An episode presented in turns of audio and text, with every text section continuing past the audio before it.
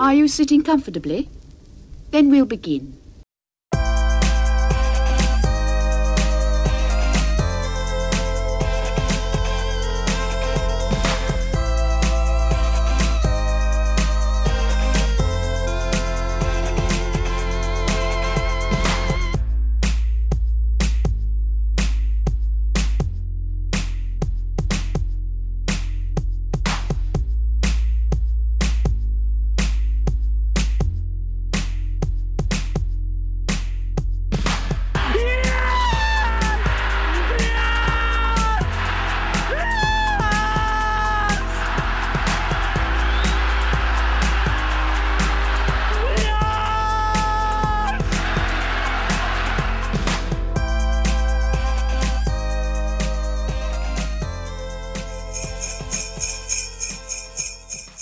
Ho ho everybody, and welcome to the first ever Glory Days of Gold Christmas special. I'm your Secret Santa, Michael McCall, My name's Lee Gillis. and we have got a fun filled show in store for you this episode. It's Christmas! The words that mean Christmas has started. Whenever you hear Noddy Holder belting that out, singing that it's Christmas, you know the Christmas season is upon us. I mean, that's just one of the things that always gets me in the, the Christmas spirit. It's a song, I mentioned this on one of our, our earlier shows. It's a song and a band that aren't really known out here in Canada, and I was stunned by that because obviously that is just a ubiquitous song. That and Wizzard's, I Wish It Could Be Christmas Every Day. Those are the songs that you just hear everywhere at Christmas time but not over here. Another sign for me that Christmas is upon us is the PDC World Championships are in full swing. I've been enjoying that. Hopefully, you have as well. But this is a show that I've been looking forward to bringing you. Our very first Christmas show, as I mentioned. Been doing Christmas shows on the AFTN Soccer Show here in Vancouver since 2013. So this year is going to be our eighth Christmas show. Our last couple of years, we've managed to take over the radio station for an evening and just had a whole host of festivities playing Christmas music, talking football, just talking Christmas, just talking general nonsense, playing some games along the way.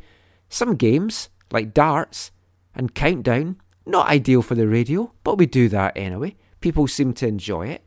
So I've kind of put together a special little Christmas episode for our listeners this year. It's not ideally how I wanted it. There was some segments we weren't able to, to pull off due to COVID restrictions, not being able to get some of the, the interviews that, that we wanted lined up. Work as well has been super busy for Lee and me. So we've put as much of this together as we can. We're going to be talking East Fife. We're going to be talking football in general. We're going to be talking Boxing Day matches football Christmas presents, Christmas dinners.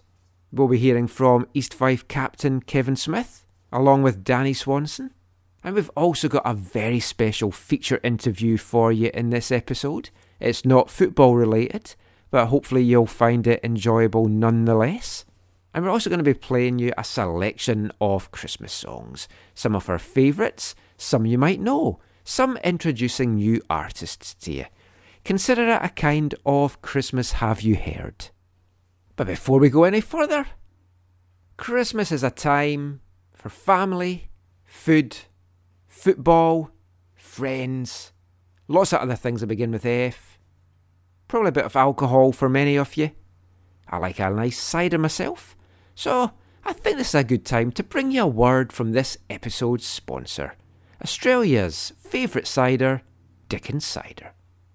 Hi guys, it's Gerald Porschman here. You know, in 1861, the Dickens Beverage Company has been producing some of the best wines we have grown to love, including Chardonnays and sparkling wines. Hey, Frederick Von Dickens has now introduced a brand new cider that's been around for years but is gradually making an impact on the global market. And it started right here on the Gold Coast. Dickens is slowly winning the taste buds of millions of cider drinkers from right around the world. Can't begin my day until I've had a Dickens cider. There's nothing better than waking up to a good old Dickens cider. My girlfriend loves Dickens ciders. My sister came to stay with us for a month, and my husband couldn't go a day without the Dickens cider. My mum loves the Dickens cider. My sister loves to wake up in the morning with the Dickens cider. I'm a bit young, but I would love to try a Dickens cider. And after sampling just one glass, I was hooked. I knew the ciders have been around for a while, but I just couldn't wait for my girlfriend to try a Dickens cider. When she arrived home from work, I told her to close her eyes, and before she knew it, I surprised her with a Dickens cider. So there you have it. For over 150 years, Frederick von Dickens has developed a beverage that literally brings women to their knees. So, fellas, for the sake of the economy, get a Dickens cider. Ah, who doesn't love a Dickens cider on a Christmas morning? I think that sets the tone for this episode. So I've got Lee picking three Christmas songs to play over the course of the show. I'm going to play some as well. And we're also going to sort of tie some Christmas songs into some of the, the segments that we're playing you. So let's kick the festivities off with a song that's going to get you right in the Christmas spirit. It's the first of my selections tonight, and it's by a German two piece girl band called Gurr, and it's also featuring the vocals from Eddie Argos of Art Brut. And this is a band that I really got into last year, got hold of their albums, made them Artists of the Month on the AFTN Soccer Show in January this year. They've got a number of great songs out there on YouTube, check it out. She Says is a particular favourite of mine. But way back in 2018, they released a two track Christmas single, and I'm going to play you one of those songs just now. This is Christmas Holiday.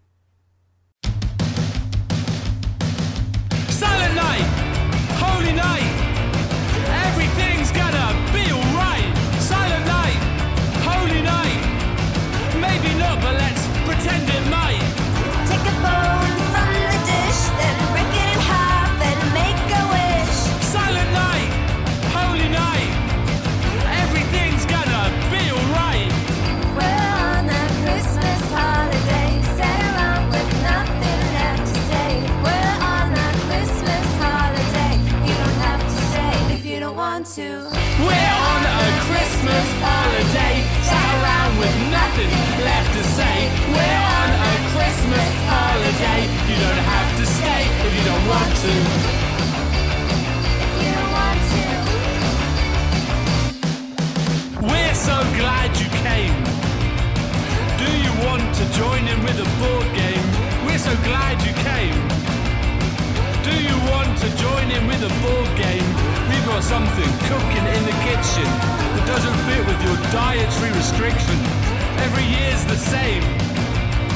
We're so glad you came. We're on a Christmas holiday, sat around with nothing left to say. We're on a Christmas holiday, you don't have to stay if you don't want to. We're on a Christmas holiday, sat around with nothing left to say.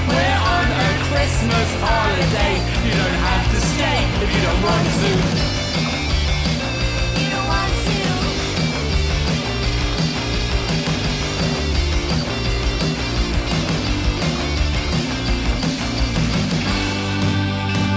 I've gathered you all here today to say, I hope you're all enjoying Christmas exactly the same amount as I am enjoying Christmas.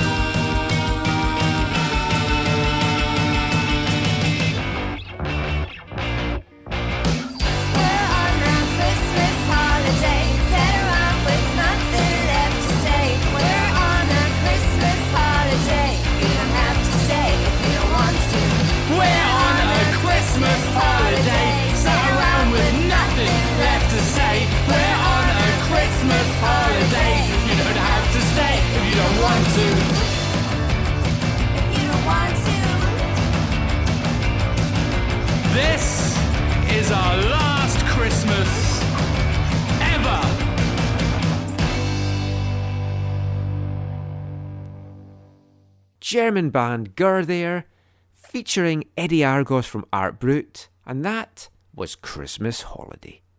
You can find the video of that on YouTube, along with the flip side to that single, Christmas One and Only, which you can also hear in this year's AFTN Soccer Show Christmas special.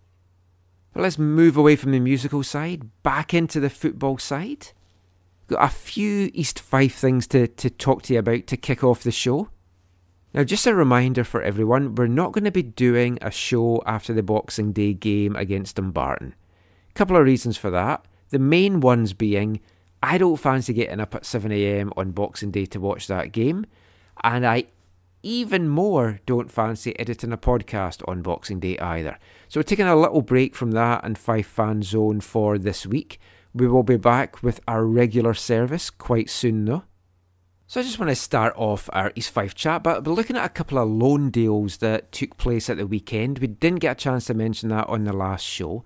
But two of the, the young lads from Bayview, James Allen and Rory Cosgrove, have been loaned out to a couple of East of Scotland Premier Division sides. For those that might be unaware, the Lowland Development League has continued to be postponed due to COVID, so East Fife are looking to try and get as much playing time for members of their under 20 squad as possible. As such, Jamie Allen's gone on loan to another Fife side, Dundonald Bluebell.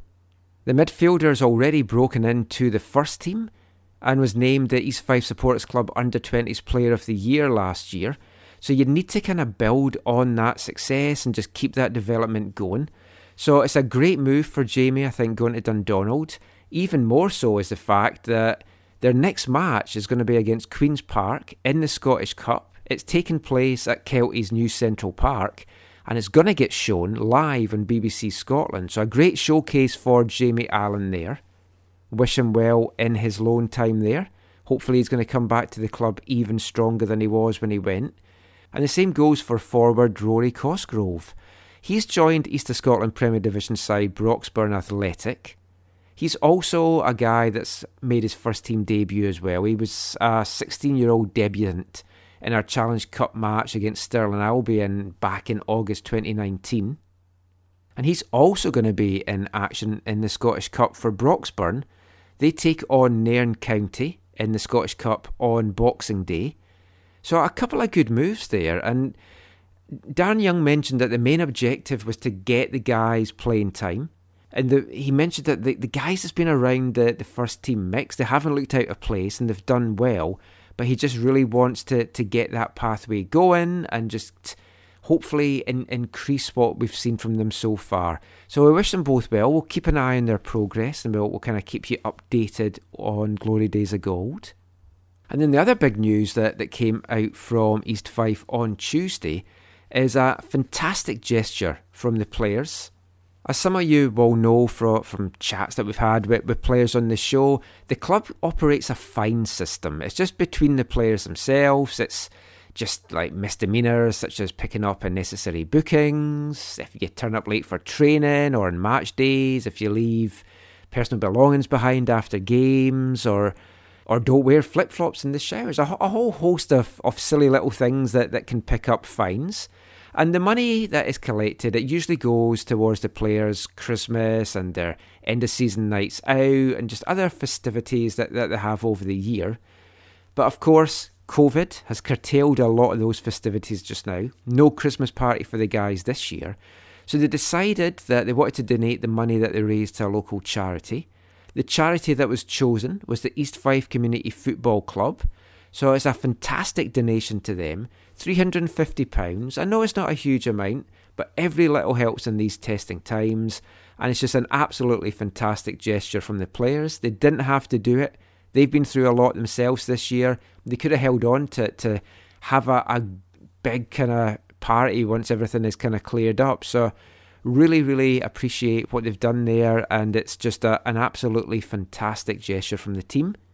And Christmas, of course, is a time for giving, so the players have given. So, Lee, you wanted to talk about the chance for the fans to, to give something back to the players actually uh, at this time, something that they're they're really really wanting to to get, and something that the club are, are needing. But just now, finances are kind of preventing that.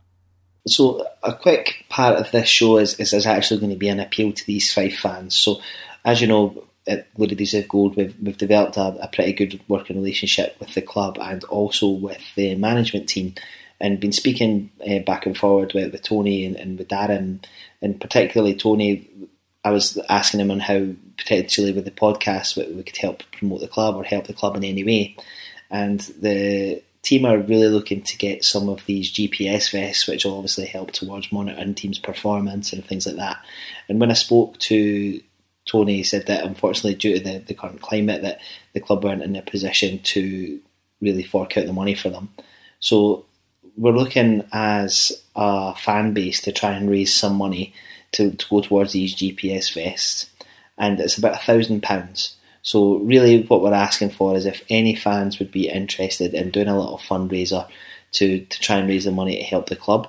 Um, we're open to any ideas, or, or if you're just looking to make donations directly via Glory Days of Gold to the club, then you can do. Um, obviously, any donation that you make will include some sponsorship or anything else that we could do to, to help secure the funds. So, if you've got any questions or anything that you, you would like to suggest and, and how we could raise that money, then please do let me know. Send us a email glorydaysofgold at gmail.com or of course on the usual social media channels. Um, you can message the Facebook page or direct message us on Twitter. But yeah, open to any suggestions and, and let us know your thoughts. Well, that certainly seems a, a very good cause and a, a, much needed addition to, to East Fife's ability to kind of monitor how, how the players are doing. So, yeah, if you can help out, get in touch with us. We'll give you more details. If you've got any suggestions as to some kind of fundraisers that, that we could do to try and raise this thousand pounds for the, the players in the club, let us know. I mean, just off the top of my head, Leah, a couple of things that I'm thinking about is eh, if there's an interest in this, we could do a Glory Days of Gold AFTN quiz night. Used to do a lot of quiz nights back in the old Levenmouth East Fife Supporters Club day. And we're actually going to be doing our very first quiz night on the AFTN soccer show over here between Christmas and New Year. Something I've wanted to do for a while, so we're going to have that up on our YouTube channel as well as a podcast. So if there's an interest in that, we could do a, a quiz night on Zoom. Bit of a fundraiser, teams paying money to take part. So let us know if you fancy that or or any other thing that, that you've got in mind that could possibly raise some money for the club. Maybe doing some COVID calendars. The the calendars way back a couple of years ago proved very popular. I saw Caroline talking about that on her Facebook recently, so maybe do a, another kind of camera shoot. The chance for Lee to get his kit off, he's just desperate to, to get posing with a ball in front of him. Who wouldn't want Lee hanging on their wall as Mr. February? Yeah, I think we should probably move on quickly from that. So let's get to Lee's first Christmas song selection for the show. So the first of my Christmas songs is a song from the Killers. It's called Great Big Sled loads of great memories of this. It came around about 2006, the sort of peak of indie music, if you will, and just loads of memories of this song being released, listening to it with my mum in the car. And yeah, I hope you like it as much as I do. So here it is it's The Killers with Great Big Sled.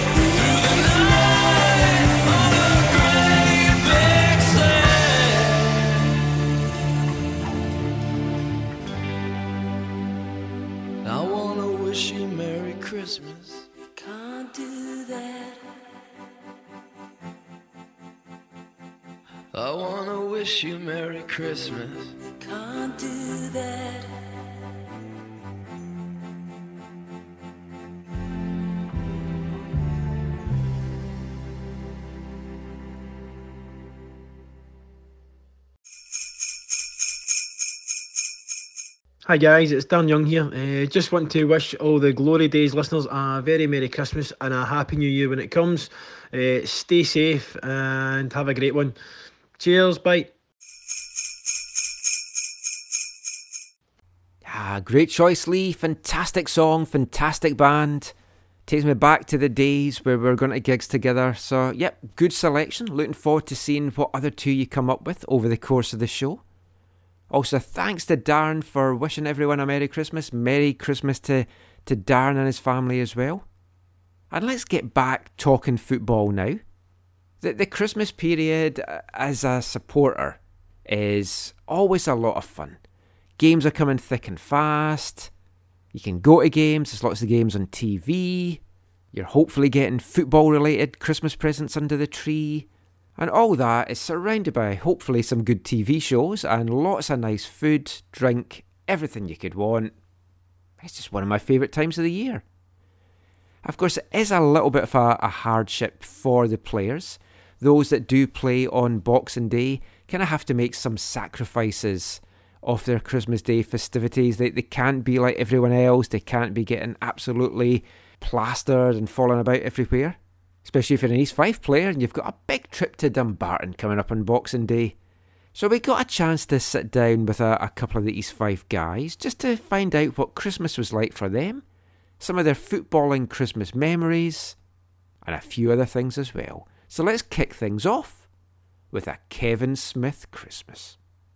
Oh yeah, I wish it could be Christmas every day.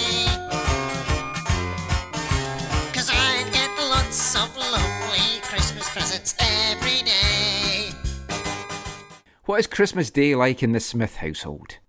It's probably just traditional, you know. We'll um, uh, we normally just wake up, uh, depending whose side of the family. We try and do it one year at um, my wife's, one year at my mum and dad's. So, um, depending who's we're at, we'll go down to the other parents in the morning, um, and we'll see them, and then we'll go to the other parents in the evening, and uh, we'll just have Christmas dinner. You know, just just normal, really, to be honest. Aye, so there's nothing nothing special. It'll just be everyone around the table having a good drink and uh, having loads of food, the usual, having a laugh. Um, but to be honest, all at the time it falls maybe with fixtures and things like that. So um, we football players don't tend to have to get too much of a drink, um, maybe one or two. But no, there's, there's nothing special. It's just basically family time. We've just had a wee boy who's only 10 months yesterday, so it might be a bit different as he sort of gets older. But uh, that's it normally. Aye. I mean, Is that your first one? That's the first one, yeah. So as I say, it's normally just been me and the wife. So we've, we've nobody to, uh, you know, so we- it's just mainly when you get older, you're a wee bit more reliant, don't you, than running a bit daft early on, on Christmas. Um, But aye, it'll probably be a bit different this year. Eh, I would imagine when I'm, when I'm coming, uh, well, it'll be one by the time Christmas comes. So aye, so it'll probably be more exciting than, than previous years. I imagine Lee, you're up before your kid. Uh, no, definitely not. Definitely not. I'm lazy as they come. Um, Aye. to be honest, as, as she gets older, I think I'll be more excited than she will be. She's getting the weight up for Christmas this year, so Right. there you go. What age is she? She's three. She's three, aye. Well, I've got I've got my niece, and I've got her the um, you know the purple away top. Yeah, yeah. Uh, so she liked that. She she she always wears that. So when she manages to get to the games, everyone thinks she's my daughter actually, but it's no, it's my niece. So uh, You need to get her the, the new tartan one then. Ah, they tell- she's been asking for the aye, the new tartan one, which is nice. So uh, aye, so I'll need to get her it once once uh, you can order them in. I mean, as a footballer, you touched on it there, like playing over the Christmas period. What's that been like for you over the years? And do you have any kind of famous games that have kind of stood out for you? Maybe even before you were playing, like if you were going to games as a kid, is there any sort of festive matches that stick in your head? Um, it's probably just obviously, um, you know, being from Edinburgh, Hibs and Hearts, you know, they sort of games that, that you always keep an eye on. Um, so it's just mainly, I wouldn't specifically say one game. It's just it's a it's a very football time, isn't it? Christmas time and New Year and that sort of festive period. And um, I don't think you you know you, you you don't know any different. You know that's what I'm trying to say. You, you play all the way through it. Um, or even if you're not playing, there's a couple of days in between. You've got to watch what you're doing because you've always got a game in the corner unless you're maybe injured or something like that, and you can you know you can spend a wee more time and relax a bit more. But no, it- it's just a footballing time that always has been in my family. My dad playing football, my brother. So you know, sitting watching Sky Sports things like that on Christmas Day, with all the you know the football blunders, and eh, I think it's always with um, Jamie Redknapp and isn't it Harry Redknapp that come on and soccer and things like that. So no, our house is always full of football, and um, that's what you always sort of uh, you know you associate with, with that time of year. Yeah, it's definitely something I miss here because there's no games here over over that period because the MLS season wraps up at the start of December. And there's local leagues and stuff, but they obviously they're just amateurs, so they don't play over Christmas, which I think's terrible. I'd make the guys play just so I've got something to watch, but apparently they they have to spend time with their families. Uh, but if if you cast your your mind back to Christmases past, what is the best football related Christmas present you can remember getting? And is there anything football related that you'd like to, to get under the tree this year? Um, what's probably when I was younger, you know, always uh, when you're a young boy, you always asked for a certain strip, and I remember obviously I played outfield, and we used to always play take shots to go in goal as well. And I remember always asking for a padded, um, you know, goalkeeper top. We used to have it on the elbows and the shoulders and things like that. And I I always remember, um, for some reason that stands out in my memory, and I got uh, a bright yellow one with the, uh, the padded uh, elbows and things like that. So. So that always stands out, um, and uh, never. I don't think it stayed there clean, clean too long. Um, in terms of wanting anything uh, under the tree this year, uh, probably a new pair of boots, something like that would be would be nice. So I'll maybe say to the missus, she's running out of ideas, so I could maybe ask for a new pair of football boots this year. Excellent. I wish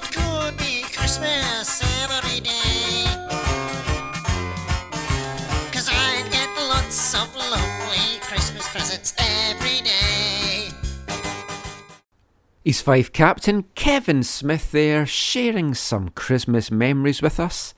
Rounded off by a little bit of Frank Sidebottom. Can't have a, a Christmas show that I'm involved with without having some Frank Sidebottom on it. He's become a staple fixture of the AFTN soccer show over the years.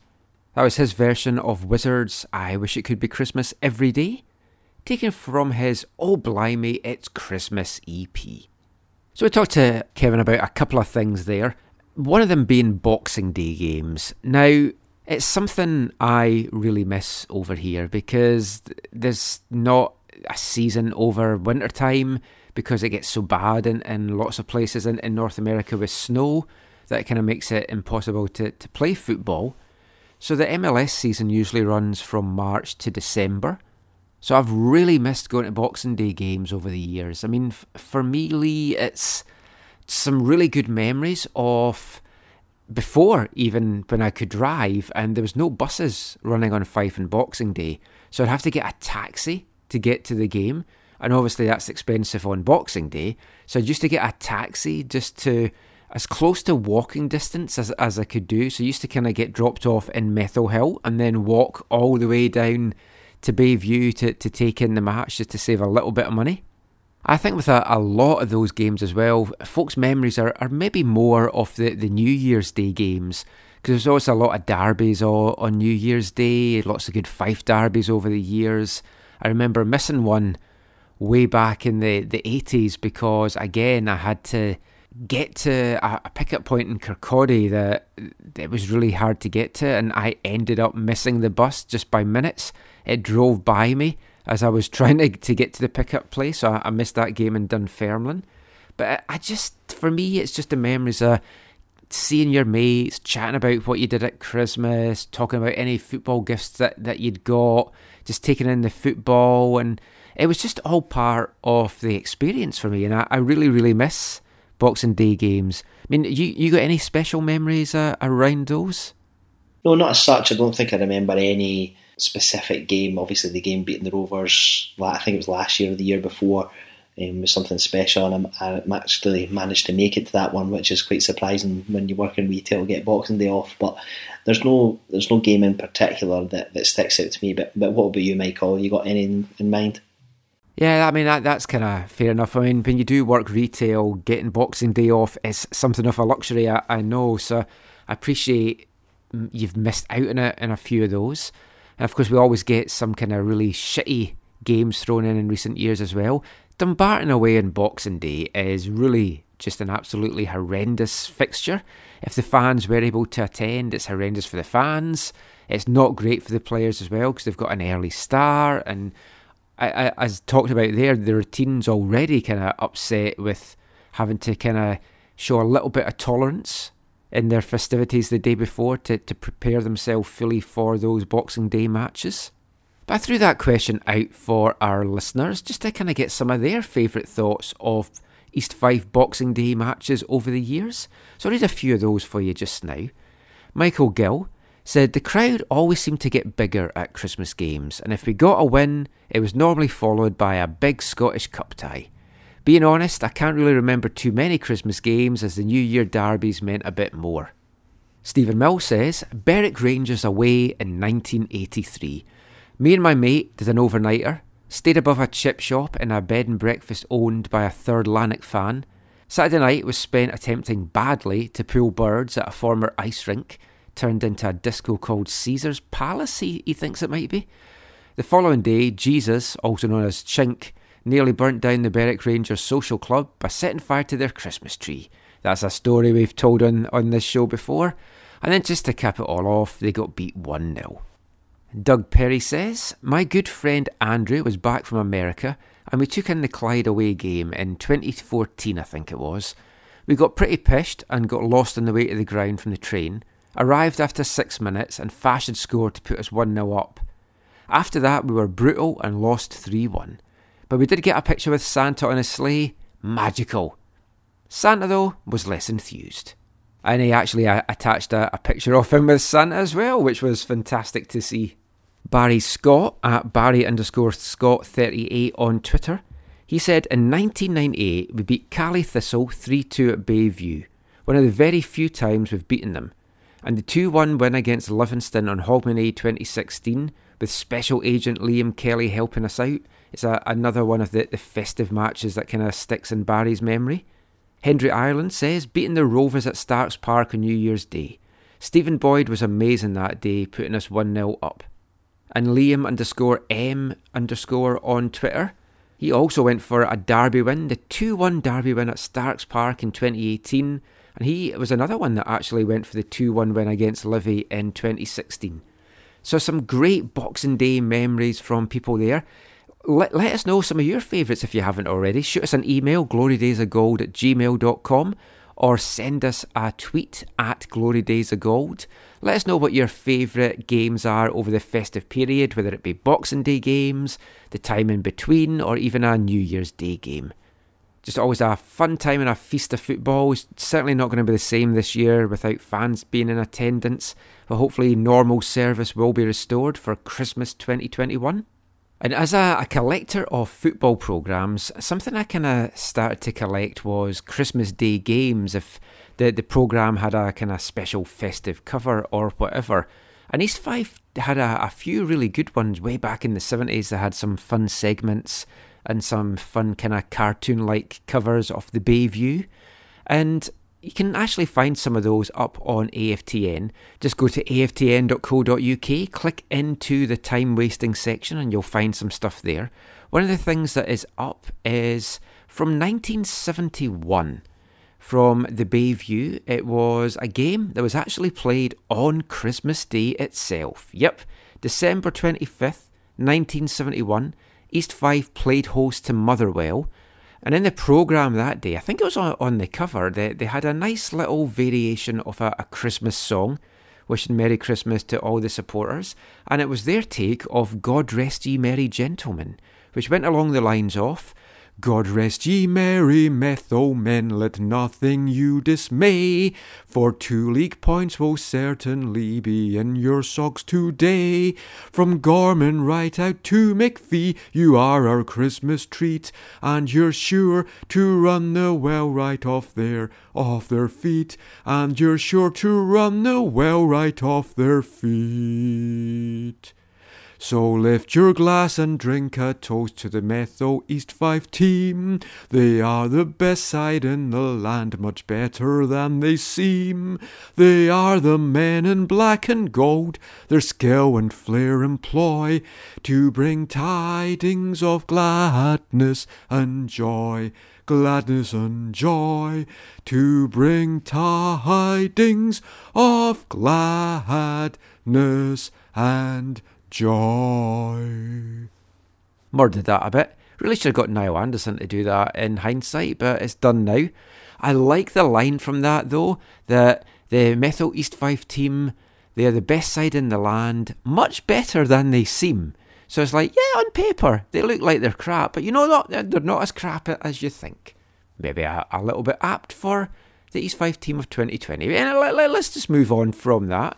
But yeah, share your Christmas memories. If you've got any fun stuff from programmes Christmas wise, let us know as well. Tweet them at us and we'll retweet them to everyone. So you heard me trying to sing there. Maybe wasn't the best. Let's get to a proper Christmas song now. And we're going to have another one of my selections. I kind of mentioned this, I think it was in the last episode when we played Cameron Barnes's version of A Fairy Tale of New York, that I just love Peat and Diesel's take on it, Fairy Tale of Stornoway. So let's bring you that just now.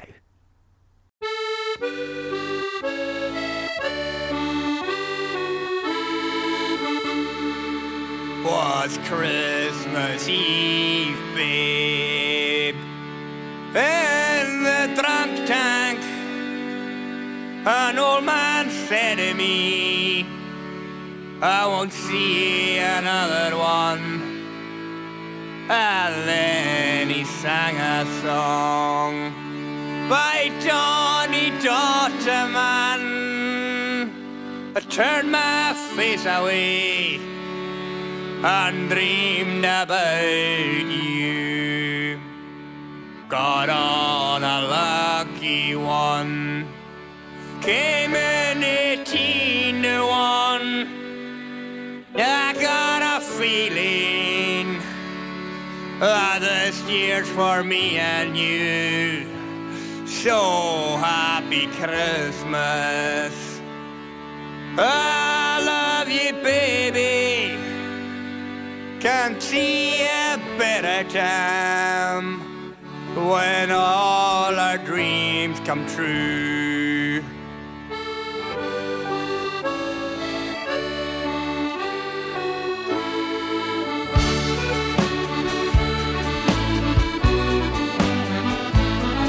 Got cars big as Mars, they've got rivers of gold. When the wind goes right through you like it does in Cremore. When you first took my hand on the cold Christmas Eve, you promised me Broadway was waiting for me.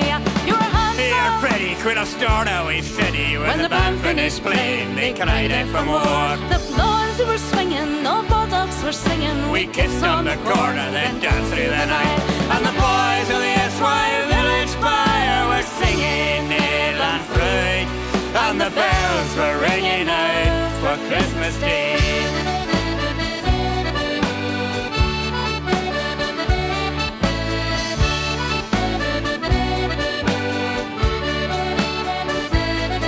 How's a long cat? How's that one giga? Michel Dolgachi, in a mogerij. Je rudden, je meppen. Je keilig, je blackguard, had de hooiflik in zalig, I'm off to my And the boys of the SY Village Choir were singing Nail and Fruit. And the bells were ringing out for Christmas Day.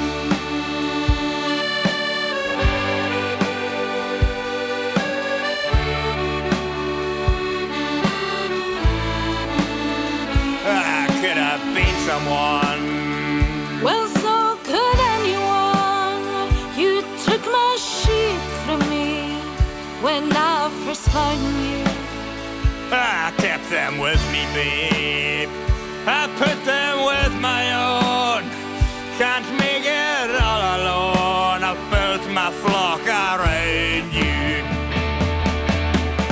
And the boys of the SY Village Choir still singing Nail and Fruit. And the bells were ringing out for Christmas Day.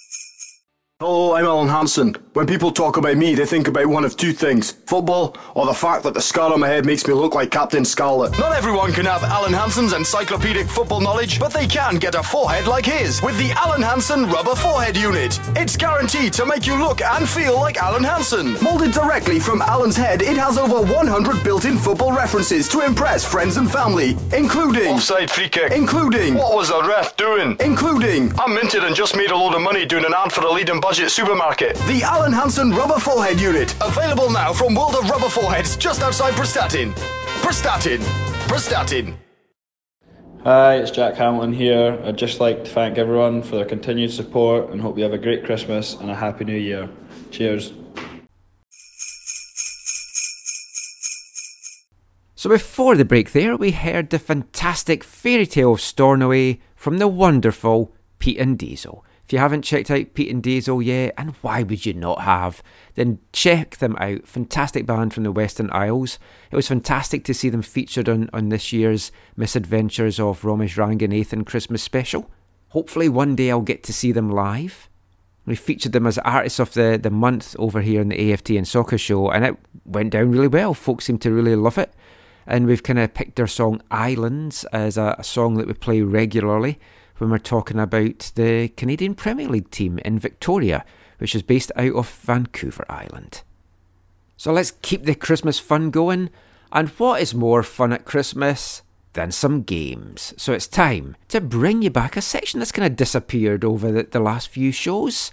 So here's a special festive Who Are You?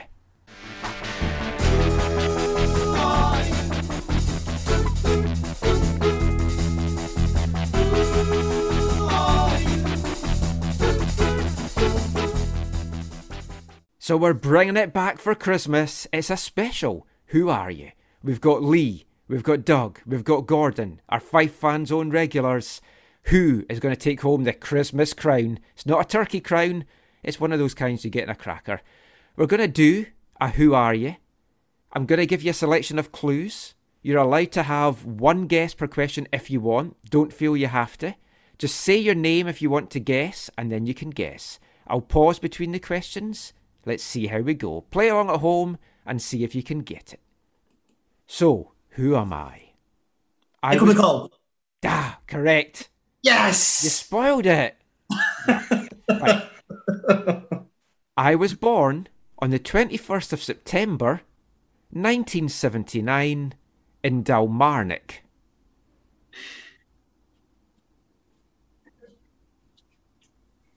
No. Okay. I had a 10 year football career.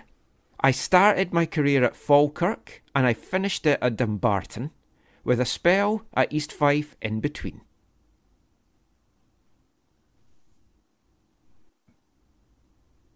Hmm. I played for seven clubs overall. East Fife were my third. I played for them in the 2001 2002 season, scoring two goals from 33 appearances.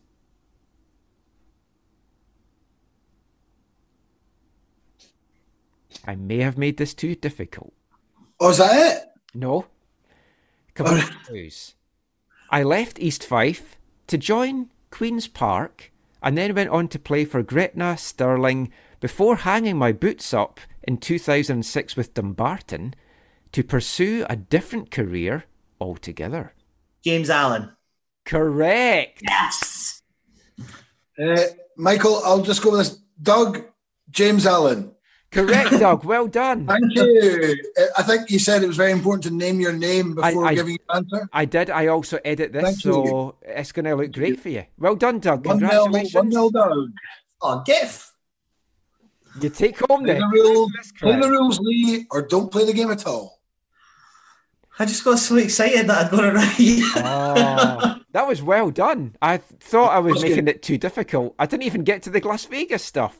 For anyone that doesn't know who we're talking about, Glasvegas lead singer James Allan, who did play for East Fife for one season, and as far as I know, the only East Fife player to have. Uh, well, I was gonna actually no, one of two East Fife players to have a big hit record because Steve Archibald did as well. A couple of hit records actually. Steve Archibald have. So, with this being our Christmas show, let's hear a little bit from Glasvegas and their Christmas album. This is A Snowflake Fell, and it felt like a kiss.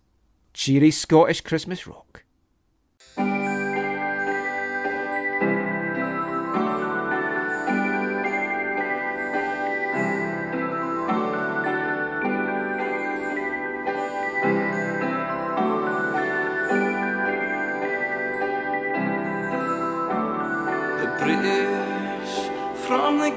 Graveyard keeps murmuring death. Too much time hobbles thoughts and heads. Now I'm compelled to care about my future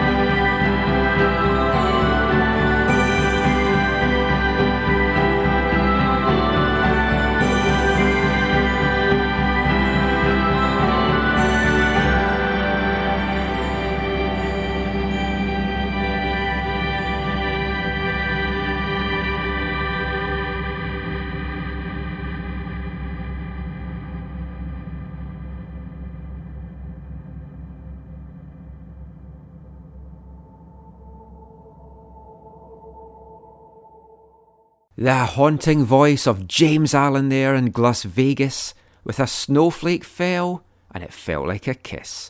From their Christmas album that was released, I don't know if it was released on its own, but I, I've got it as a box set with Glasvegas's debut album in special kind of Christmas packaging. Some great songs on that, a lot of them not very Christmassy. Really wanted to play Fuck You, It's Over, just because I think that's such an anti Christmas song that it's just a, a fun one to play. But we've gone with A Snowflake Fell there. The one that I've played a lot in my show here over the years, and I kind of had it as my show closer for, for a couple of years, is their version of Silent Night. Check that out on YouTube. Silent Night, it's got a great little choir coming in at the end as well. One of my favourite Christmas carols. I love the German version of it. Remember being taught that in primary school, and it's always stuck with me to this day. So, how did you get on in the quiz? Did you manage to work out that it was James Allan we're talking about? Well done to Doug for getting that. And for shame on Lee for being premature and just getting all his points stripped away from him. I'm a hard taskmaster, and that's how I'm going to stay into 2021. I like asking questions. Let's ask another one now. Just what does East Fife legend Dave Clark like on his fish and chips? I'm all that and a bag of chips. Salt and sauce with it. I'm all that and a bag of chips. Salt and sauce with it. If, if you decide you, you want to have a, a, a little cheeky chippy, do you have salt, salt and vinegar or salt and sauce on your chips? Curry sauce. Oh, exotic. Hardball. Yeah, we've not had anyone say curry Uh, sauce before. And two pickled onions. Interesting. Mm-hmm. Whenever I go home now, one of the things I bring back is some curry sauce because the stuff you get over here is not the same. So it's always I like to go home with a couple of packets of curry sauce. How much is the fish? How much is the fish? How much is the chips? Does the fish have chips? How much is the fish? How much is the chips? How much is the fish? Does the fish have chips?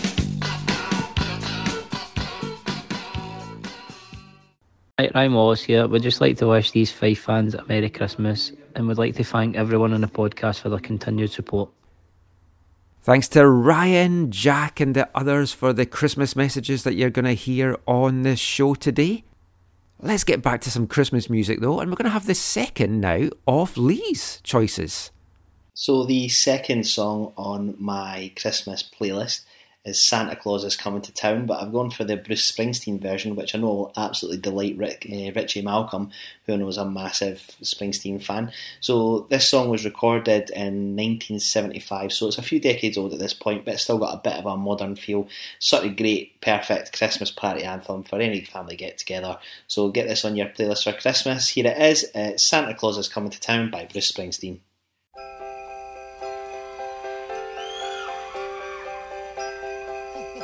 It's all cold down along the beach. And the wind's whipping down the boardwalk. hey, man! Hey, man! You guys know what time of year it is? What time? What? What? What? Oh, Christmas time. You guys all, you guys all been good and practicing real hard? Yeah? Clients, you've been, you've been rehearsing real hard now. So Santa, bring you a new saxophone, right? Everybody out there been good but what? Oh, that's not many, not many. You guys in trouble out here. and you better watch out. You better not cry. You better not pout. I'm telling you why. Santa Claus is coming to town. Santa Claus is coming to town. Coming to. He's making a list, he's checking it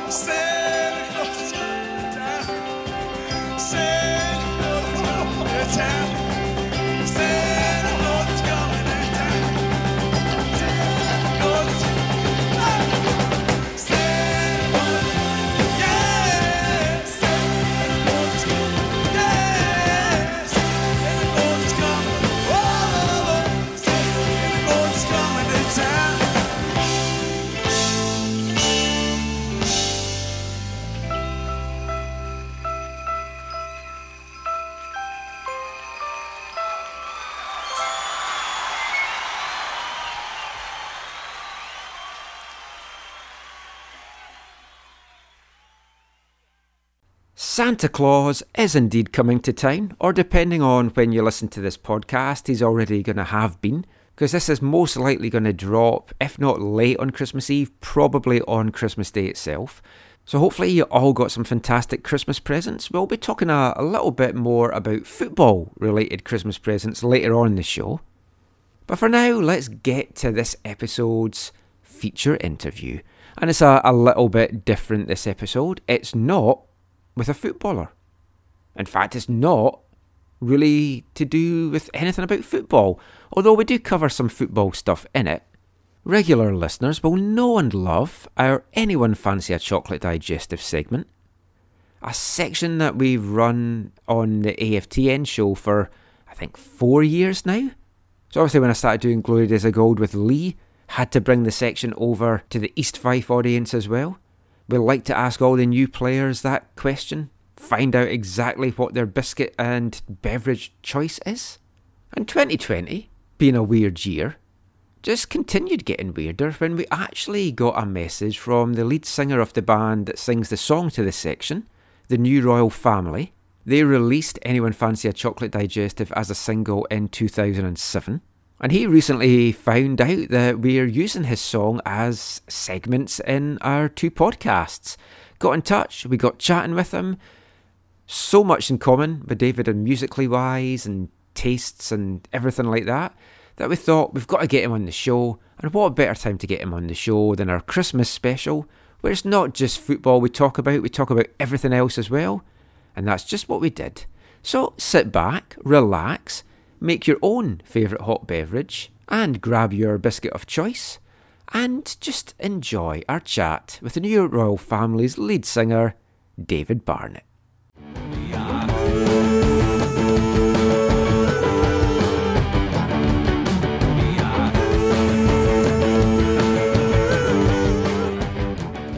So I am delighted now to tell everyone kid, to get down with the sound that makes you jump around because we have the lead singer of the new royal family with us. It's the one, the only, David Burnett. How are you doing today, David?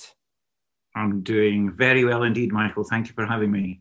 Delighted to finally get you on the show. You're our first guest. You're making history that is being interviewed for both the AFTN Soccer Show and Glory Days of Gold. So you're going to be on both podcasts across the Atlantic. Both are Christmas specials because it's that kind of special interview. And for any new listeners, you've probably got no idea why we're doing this. But for regular listeners, No, I'm not sure I do, to be honest. But well, yeah. yeah, but we'll get into how all this has has played out then, because let's be honest, it's been a it's been a bizarre couple of weeks. I think, especially for David, when he discovered that his song that he wrote, what maybe well, you didn't write it, but it was released about 13 years ago. I believe you wrote it way way way earlier than that when you were at high school. Anyone That's fancy correct, a chocolate yes. digestive? Yes. our cult classic on both podcasts. I think we're due him a bit of royalty from playing it for the last four years on our show here in Vancouver. But we'll, I'm sure, sure we'll, we'll come to that. We'll, we'll maybe let that slide. But, well, first of all, let, let's get into the ins and outs of this song. Anyone fancy a chocolate digestive? When did you write it? Why did you write it? And surely your, your biggest song ever. Well, um, it's quite a convoluted tale, but I imagine your listeners are used to long periods of boredom punctuated by pain. So, um, uh, I the funny thing about anyone fancy a chocolate digestive is it's actually a cover version. Um, it is uh, originally a song by a band called Anyone Fancy a Chocolate Digestive, which was pretty much my first band when I was at school in Brechin, which is not far from, not too far from East Fife, anyway. Um, and uh, we were we were basically Sex Pistols fans as teenagers, and we used to make a racket in the music room. They had a drum kit and some guitars there. So me and some friends, Callum Clark, who was called Nam, he was kind of like um, a bit like a sort of punk Simon Le Bon. I don't know why he was called Nam. I don't think he ever was involved in combat operations in Southeast Asia, but he was called Nam. And then there was a guy called Stuart Finney who played the drums, and he was like a cross between uh, Animal from the Muppets and Vivian from the Young Ones. And his his party trick was to um, throw what he would call an epi fit, um, which involved falling off his drum kit, thrashing around and knocking them over. The funny thing, that, not really funny, the thing was he actually was epileptic. So it was difficult to know whether he was doing it for a laugh or whether he was, you know, in uh, serious jeopardy. So there was us three, and there was also a bass player called Nick Tom, who is now actually like a chief constable or something in the police in Scotland. He was on the news recently, but he, Nick never turned up to. I mean, it's one of those things when you're in a band at school, you're kind of in a band, but you don't really do much apart from go around saying, "Hey, we're in a band." So I don't think he even played at a rehearsal. So it was really the three of us, and we mainly did Sex Pistols covers. I think originally we were called the Orgy Shotguns, which is you know just a, like uh, uh, Sex Pistols with other words, and then and then I don't. I think it was me that came up with the name. Anyone fancy a chocolate digestive? It was in a a, a copy of Smash Hits, I think, one of their jokes. So that was the name of the band, and we changed it to um, we spelled chocolate with a K because that's kind of punk rock, and we we didn't have very many songs. We'd written a song called "Who Is Ernie Ledbetter." I, I think it was about a like escaped Nazi war criminal on the run or something, and we got offered. Uh, our mate's dad had a four-track recorder, which was kind of the height of technology at the time, and he offered to record some stuff. So we kind of went, "Oh well, who is Ernie Ledbetter will be the single, but we need a B side." So why don't we do one like uh, a theme song, like the Monkees? You know, "Hey Hey, we're the Monkees" or something. And I can't remember which way around it was, but either me or Nam went, anyone fancy a chocolate digestive? And the other one, the other one instantly went, no, thank you, it sounds suggestive. And that that was kind of it. And we thought, oh right, um, like that's right, let's work out the chords. And it's only got two chords, as you can probably tell, over and over again, and the same words over and over again. I remember saying we we do need some more words, and I wrote the line about um, your brain being rejected or whatever, and that was it. And we recorded that, um, and I kind of forgot about. it. We played one gig at the Angus show uh, in Arbroath, and I, I forgot about it until many years later when I. I, I'd been in a band called The Boyfriends, Yes. and we kind of split up in great acrimony as bands tend to do. It was it was like it was a hilarious story. Thousands of pounds money stolen by our manager and so on. Anyway, uh, we were due to play this charity gig that I'd agreed to do at the end of the year, and obviously we'd split up, so it was difficult to do. So I and I was a friend of the promoter, and I think he was kind of like, "Oh God, our star turn isn't doing it." So I said, "Look, I'll I'll put together an all star ensemble band to fill this gap." And I I was at a party with Charlie Stone, who had been the guitarist in Gay Dad, and uh, is is actually in Salad now. She was in Salad back then, but it's back in Salad now, and loads of bands. She's been in millions of bands, and she's a great guitarist. And I was kind of talking to her about it, and she said, "I'll do it." And then we got Richard from the boyfriend said, "Oh, I'll play the bass," and we've got Jen, drummer, and um, Alex was playing keyboards for us then. And, and I and I was kind originally we were going to do I think uh, some boyfriend songs, but they proved too difficult. So I said, "Look, I've got I've got these songs I wrote when I was like a teenager, and they're all really easy. They're, a bit stupid, but I think we could do them. We could learn them easily."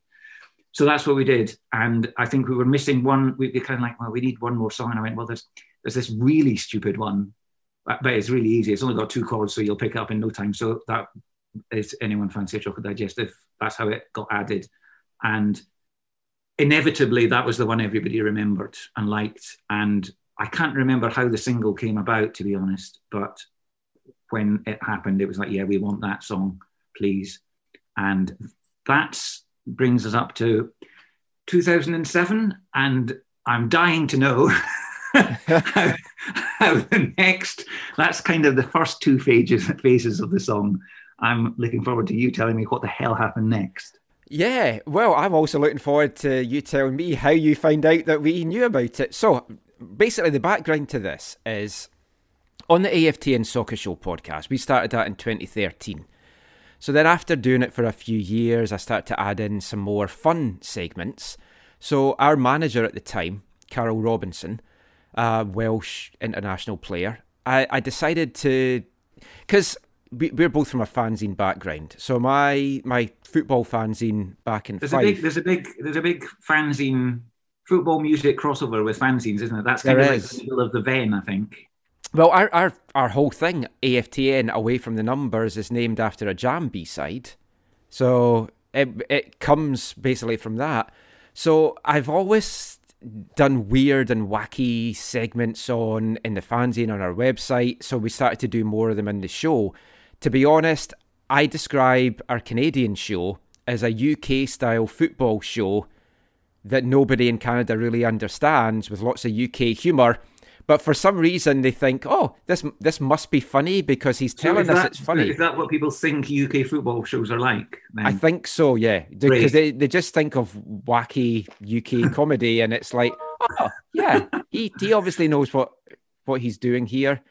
So we ju- also it was something that wasn't being done by other shows as well.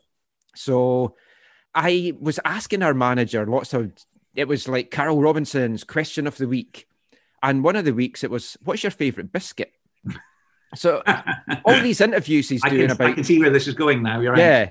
So his was a bourbon to to be Uh-huh. to be fair. Um Oh, sure. and so we do things like uh because he, was Welsh, it's like super furry animals or stereophonics. And sadly he picked stereophonics, whereas the correct answer was Oh, obviously the super the furry answer. animals. And he picked bourbon, and I had said because I had corrected him. I said, "No, the right answer is super furry animals." and it's like, "Well, it's my question." I was like, "Well, yeah." So then the It's, next it's not. It's, we don't want your opinion. We want the right yeah, answer. we want the right answer here. So we'd done stuff like Harry Potter or Lord of the Rings, blah blah blah. So then we had got down to what's your favourite biscuit, and uh, this is our, our main training sessions where there's other journalists around asking serious questions, and I'm just like, "What's your favourite biscuit, Carl?" So he had said bourbon, and I was like, "No, no, chocolate digestive." So then I started asking the other coaching staff what their favourite biscuit was. And then I thought, I need to do this as a pr- actual segment. And then Eddie Argos from Art Brut had mentioned your band on his Facebook page. Or I think you were doing a, yeah, I think you were doing a gig 2016, 15, 16 in London. You'd kind of got back together to do a couple of gigs or something. He was he was plugging you or the band or the gig or something like that. And I think he shared the video to Chocolate Digestive, or I went and just looked on YouTube and found the video. It was one of those two things, and I was like, "Oh, this song is a marriage made in heaven now for the segment that I am going to do." Because not only is it giving the correct answer, it's giving us a, a fun introduction. It's catchy. Football fans That's love true. a catchy song that they can sing and chant. So then I replayed the Carl Robinson big question thing as this segment and then started doing all the other ones. Then it became a case of the any Whitecaps player that joined the club, we would say to them, okay, you're you're not a, a Whitecaps player till you answer this question. And then it's a three-part question, which we will do with you at the end. What if you're making a hot beverage at home? What is your hot beverage of choice? Mhm. Are you a biscuit fan? What's your favorite biscuit? And do you dunk? So that that is our segment. So we'll come to that at the end with you.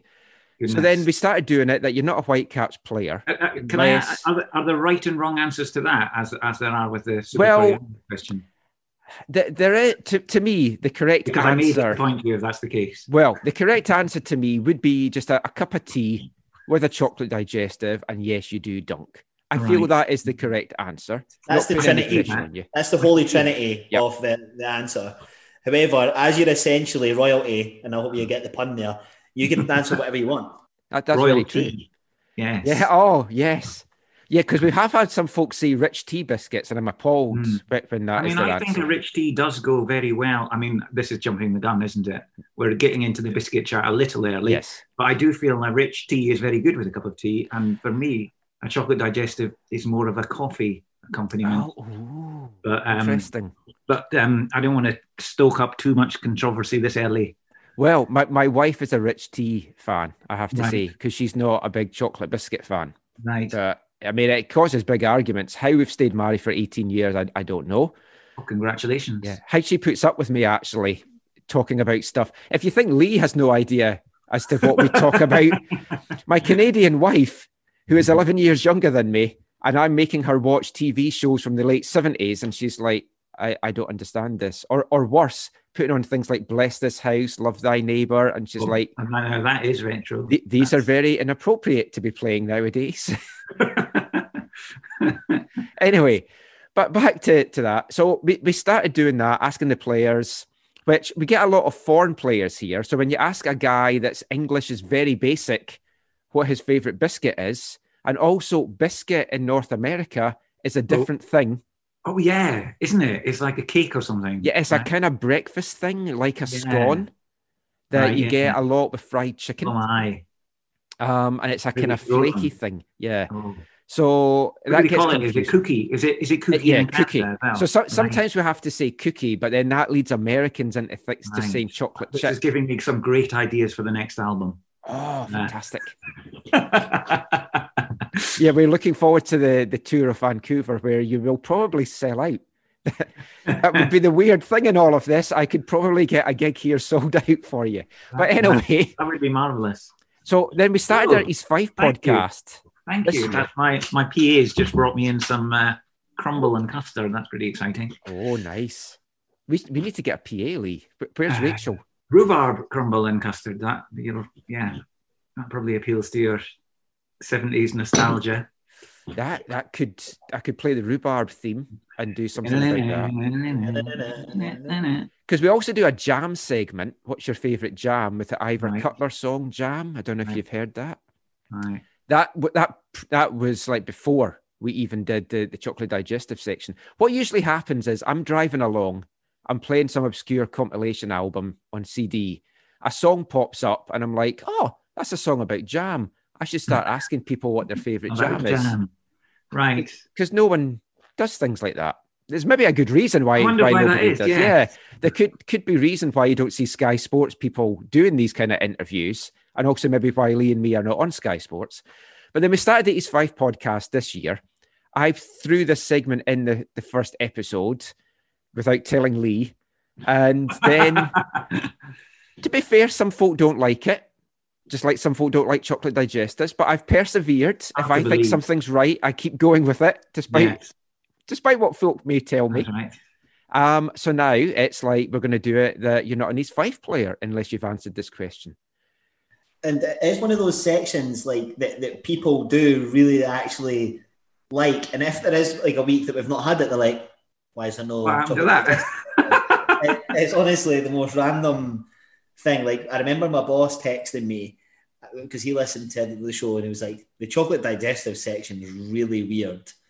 and then after it, he's like, "No, I actually quite like that now." It was after. uh, we had a player um, that played for us. He's actually a, a qualified doctor, and he went over and played in America and stuff.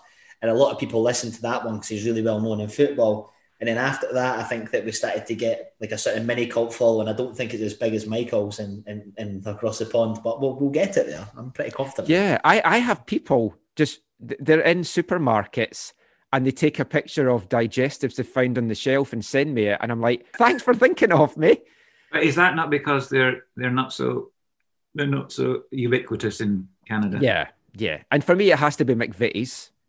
Uh-huh. It can't be. It can't be anything else. The some, there are some goes. generic homegrown ones over here in Right. Canada that I'm appalled with because it has to be. I, I enjoyed your fact um, about the fact that digestives originally were digestives. They were Yes. kind of, yes, like medical aids to ease digestion, weren't they? Which is quite extraordinary. I, I've always been a bit obsessed with digestives. I, I don't know why. So that's my explanation. So our big burning question is: How the hell did you find out that we were using this song? Well, it's not a very exciting answer.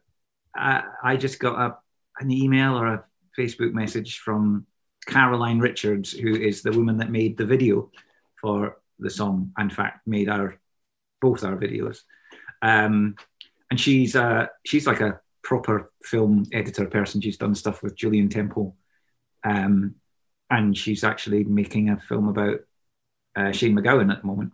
Um, but for some reason, she uh, helped us out as well back in the day, and I think it was the video that made it. Anyway, she got in touch and said, "David, do you know these guys that uh, from East Fife? Like you're from near there? Are they your mates or something?" I'm like, what? He, like the fo- East Fife Football Club. Do you know?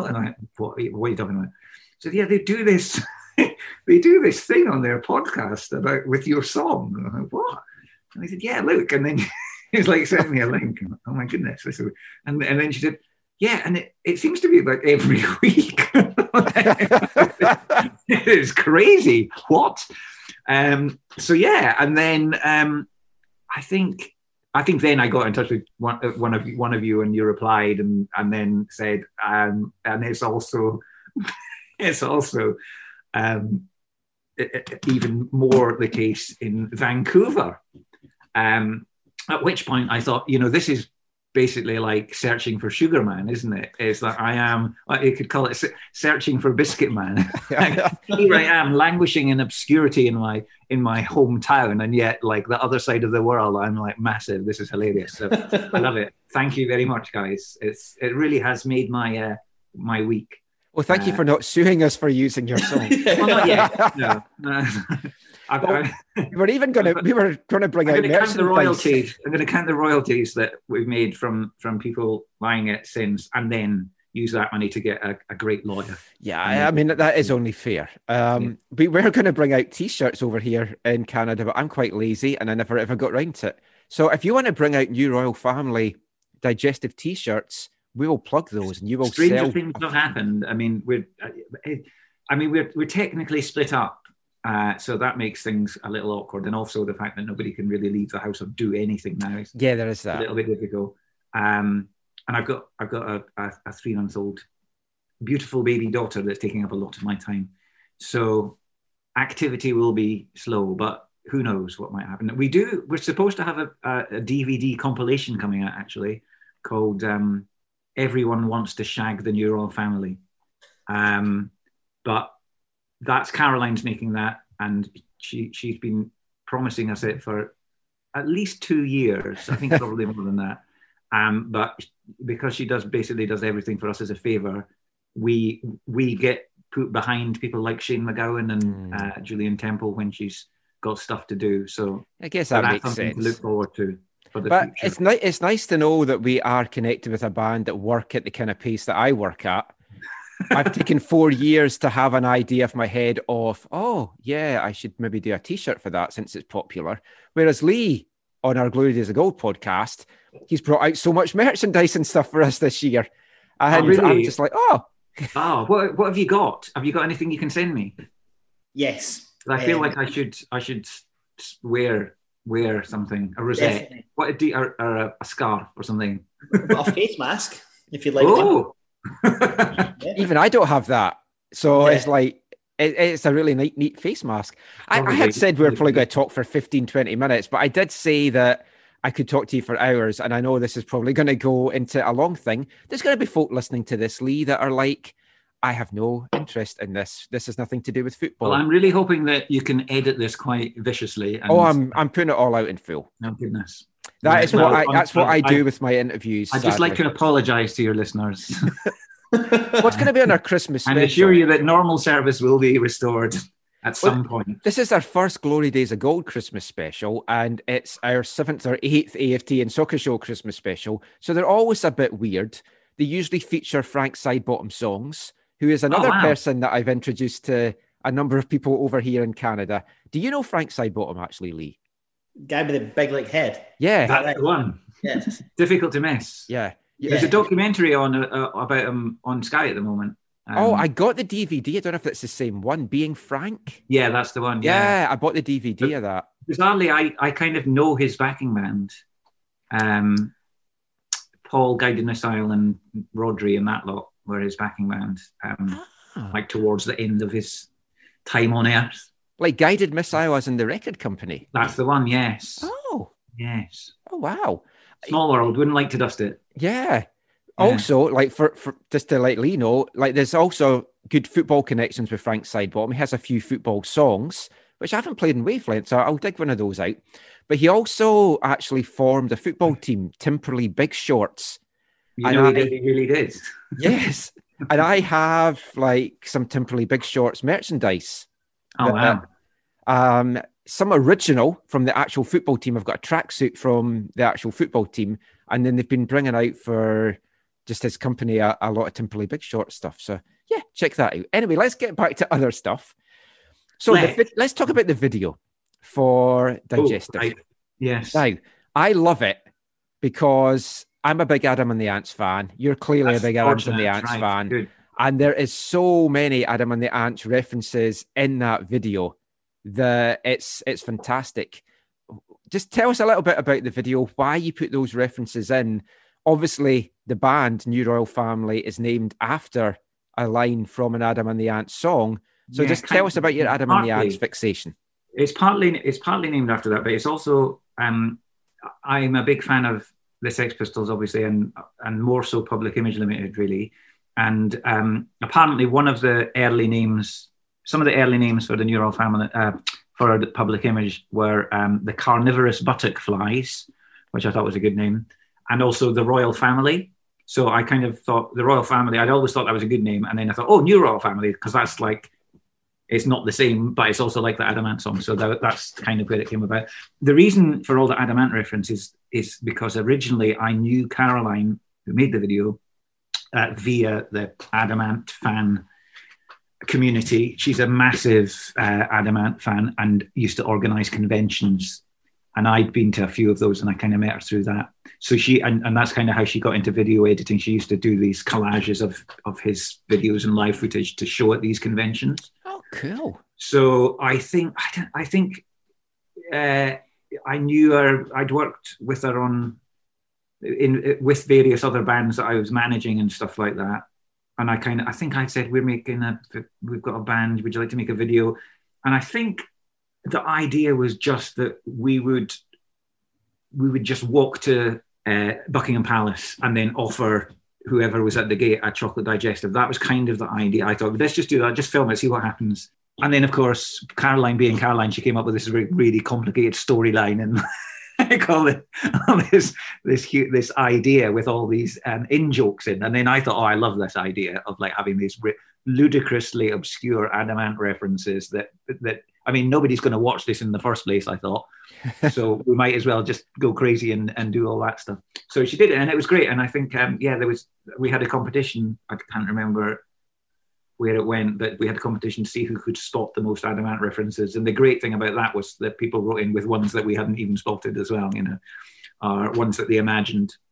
So that's how that came about. And I, I, it was quite early on in in YouTube time, and you know, it got it got fifteen thousand views or something back then, which for us was incredible. You know, I mean, I'd uh, that seemed a lot. I mean, it's not massive when you consider what things get nowadays, but it was very exciting.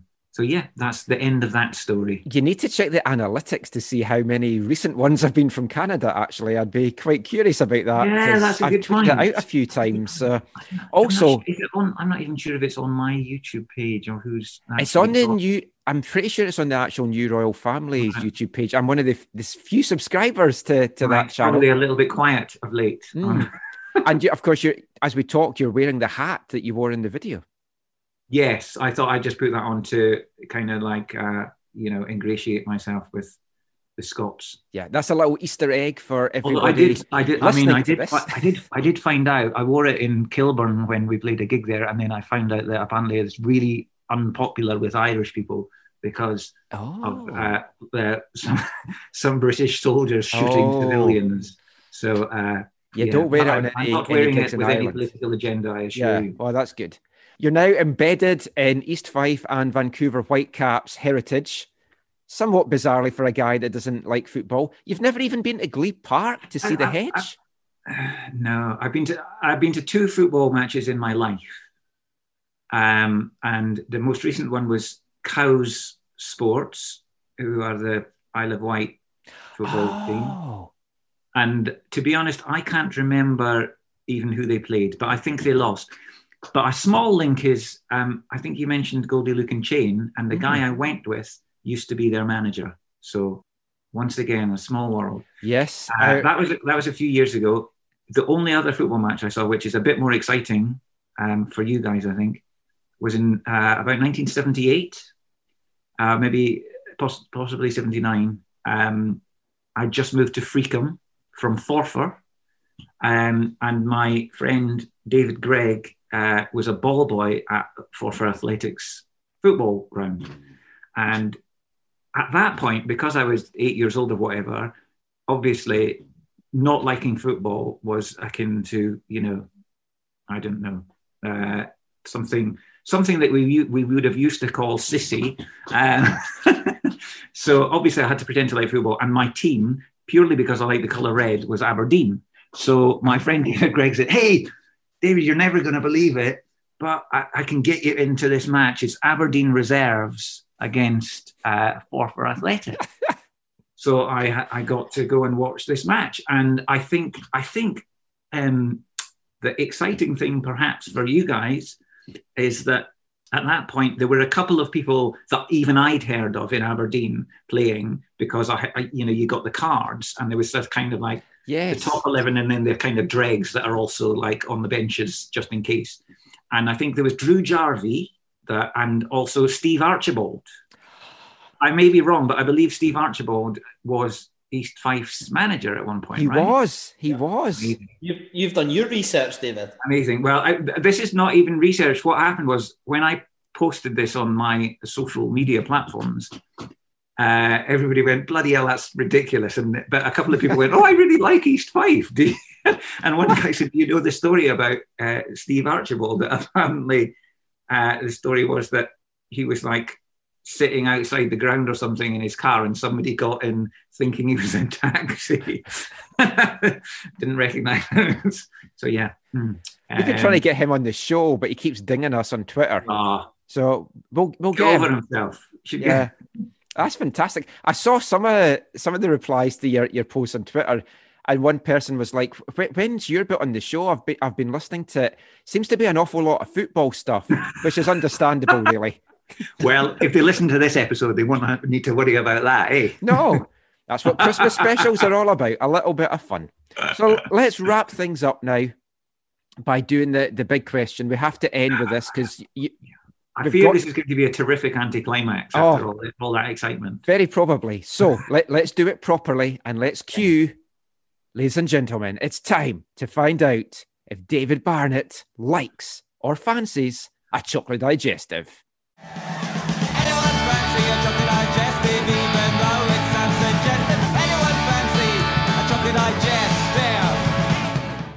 So, David, you're sitting at home and you decide you fancy a hot beverage. Hmm. What would be your hot beverage of choice? A tea, a coffee, a hot chocolate, or something else? Well, th- that's a difficult question to answer because it's very much a, it depends, and it depends on the time. Uh, I tend to have coffee in the morning, uh, tea like it, during the middle of the day, and then in the evening I might rarely have hot chocolate. To be honest, I'm more likely to have a sleepy herbal tea, something like that. However, at this time of year, and because it's your Christmas special, my favorite drink just now, a hot drink, um, and it's great because one of the good things about Christmas is it's fine, is a, a Christmas coffee, which of course is coffee with uh, uh, an Irish liqueur drink, Oh. of which there are several brands available, I believe. But uh, yeah, Christmas coffee, Christmas milk, we call it, although apparently that's rude for something else as well. So that's what I, that's my drink of choice at the moment.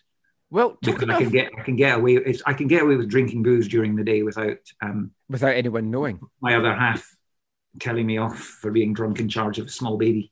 That is the best coffee to, to have. I, I do have to Mm. say I do I don't drink much these days, but that is one of my favorite tipples. I, I do like that.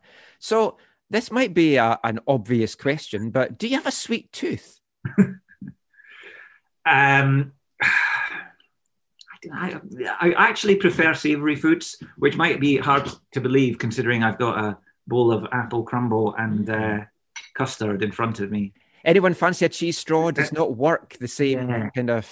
Well, this is because of the great misunderstanding that the song is about chocolate biscuits, you know, and it's actually about a band. But I don't want to spoil the spoil the illusion for for for all the the fans out there. Oh no! It's, I, I've been once- telling once- folk it's about Once you give birth to a song, it no longer belongs to the artist; it belongs to the listener, and they're free to interpret it however they wish. Yeah, I, I may just have bastardized your song then. So I mean, it does make a lot more. To be perfectly honest, we actually were really hoping McVitie's would give us a sponsorship deal. Well, I've been hoping for that for four years as well. However, I think I think this what has actually happened trumps that massively because we don't want to be corporate sellouts. Well, you are, Although you are if you're as, listening, we can negotiate. you're uh, now known as the digestive guy. I don't know how that makes you feel. That that was how Lee referred to you. It's like, oh, uh, 7.30 for the digestive guy. It's like, yep. I mean, I've been called a lot worse in my time. Let's put it that way. So, You what, what is your biscuit of choice then? Let's get to that. I it, it- biscuit of choice probably uh, some shorty, shortbread. Does that count as a biscuit? It's It of does. biscuit, isn't It does. And I are you a dunker? like. Mm, not anymore, really. I used to. I used to be. I think I failed the test. Now, haven't I? I think you have. It's like I'm we've got sorry. the man that wrote Anyone Fancies a Chocolate Digestive. A, not only does he not fancy a chocolate digestive, Well, not right now. It's B, it's, it's not even about chocolate digestives. and C, he doesn't dunk. I don't know even. I, I- this interview can't go out. I'm sorry. That's just an hour in the can. All you're going to see now is Michael McCall left the chat. Podcast won't go out. Oh. You know, oh. you know what they say, guys. Never meet your heroes. You know, this is what happens. Th- This is a bigger anticlimax than the 2016 Canadian Championship final when the I mean, we Whitecaps gave up a an 96 alternative minute goal. We could record an alternative ending, couldn't we, like they do for movies? Oh, So Well, we, we, we don't want to do that. We want to, and we then, want to and keep then, you and then you true. could you could use one on one of your podcasts and then the other one on the other one. that would So be then- hilarious. So to answer your questions, in respectively, it's tea, obviously chocolate digestives, and a, yes, I do dunk. Oh, fantastic! Well done, David. better. Thank you so Thanks much. I, the our, our AFTN soccer show. I've got two co-hosts in that, and one of them is actually a youth pastor. And he was like, What does that mean? What, like a sort of vicary Like type? chur- yeah, churchy pastor Right. guy. Um, and not not um, Italian wheat foods. No, Right. no, no, no, no, not pasta. Don't you Right. get confused with my accent. I've got enough of that over here, for God's sake. So we we we played um this this song when you were artist of the month in December, and I believe you've listened to this episode, so you might know this. But and then he was like, I, "So what? Why? Why is it suggestive? I don't understand that." And it's like anal sex. He's talking about anal sex, Zach, and it's like, really? And he still messages me, and it's like, I can't listen to that song the same way anymore. Well, I think yeah. I mean, at least you know my. I may have bastardized that version of the song as well. I don't know. Mm-hmm. Well, I think what this shows is that you know it's it's multi-layered. You know, It's- It- it's like on the surface, it may seem like a stupid song about biscuit, but you know, there's a lot more to it than that. So Well, yeah, I mean, the fact it's also really big on our BDSM podcast that that we do, our After Dark edition is. I mean, that's that, that was a whole other thing. Going round fetish conventions asking people what their favorite biscuit is. you know what? You're not. It's the the the. There has been a similar interpretation to the one that I'm not going to repeat that you just mentioned um, by uh, somebody. It's actually on. I think it's on the sleeve of the record, which it's in the post on its way, winging its way to you guys now. It'll take me a Um, month or so to get it because um, Canada Post just now is atrocious. Yeah, I believe it was bid bid from the monochrome set. Um, does a kind of Freudian interpretation of what fancying a chocolate digestive means. Oh, interesting. So, I, I think we should end it on that note. I've really enjoyed chatting to you tonight, David. night night. Night. Cheers, David. Bye.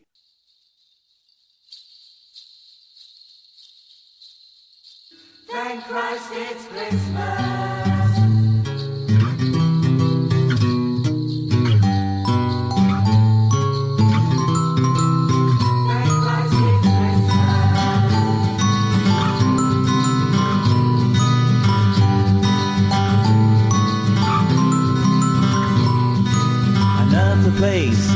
Another time. The old was a Celtan legend. No need to know how long to wait for, only to know that there'd be a new hope. Whoa. Ah, a new hope. Whoa. White and days of justice, the guardians were driven to trust.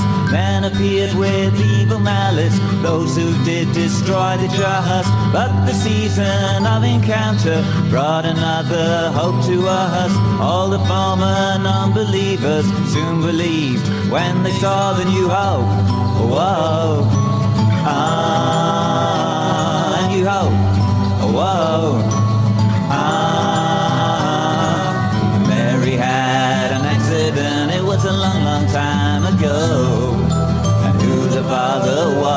we'll never know.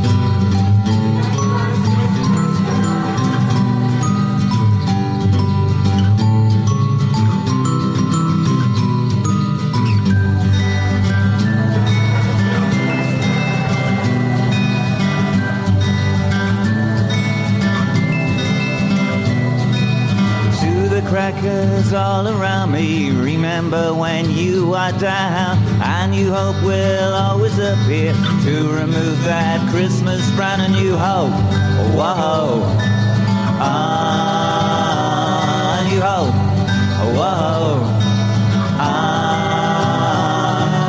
Mary had an accident, it was a long, long time ago. And who the father was, we'll never know.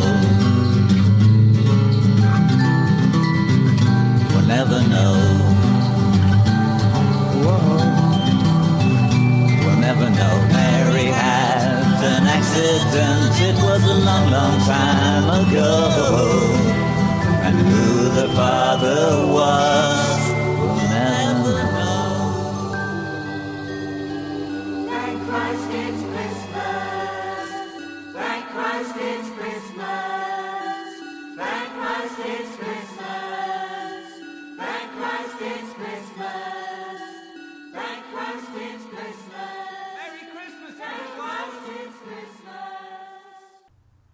Hi, it's Kevin Smith here. I'd just like to thank everyone for the continued support. Hope you have a Merry Christmas and a Happy New Year. Cheers. Absolutely fantastic stuff from David there. Hope you enjoyed it. A little bit self indulgent, probably on my part as well. Many of you will have had no idea what we're talking about there, but at least it explains a little bit about the song. And I'll point out as well, that's actually the shorter version of the interview that we did. We thought we would just talk to David for about 15 or 20 minutes, but I'm a chatty Cathy. I got going in full flow, so we brought you part of that in, in this show and you can actually hear the full unabridged version of our chat, which is 55 minutes long, on the AFTN Soccer Show 2020 Christmas special. Find that by going over to aftn.ca, where we talk a lot more about Suede, Adam and the Ants, and just music in general. And it was also really nice to be able to do the chocolate digestive section with the guy that kind of helped spark all this off. And I want to give a, a big shout out to David as well. After our chat, he sent a little package to myself and Lee as just a, a, a, thank you for highlighting his music. So I actually received that today, Christmas Eve, and I wasn't sure if it was going to arrive in time for Christmas. It did. Best Christmas present ever.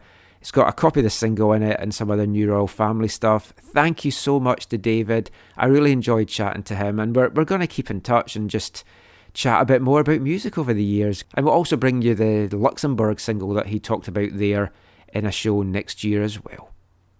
Hopefully, it's going to send chocolate digestive sales rocketing through the roof. I've got a sweet tooth, as my dentist is very pleased about. I like my biscuits. I like my jam. So do many other people. Let's find out now what is East Fife manager Darren Young's favourite jam. What's your favourite jam? Traffic jam. What's wrong with raspberry? What's wrong with plum? How's about a blob of elderberry on a scone? What's your favourite jam? So if you're sitting at home and you want to have some toast or a crumpet or something like that, and you want to have some jam in it, what's your favourite jam? Bon Mama, it's called. Oh, what flavour? Strawberry jam. Bon Mama strawberry jam. Oh, mm. chocolate bread. Perfect. What's your favourite jam?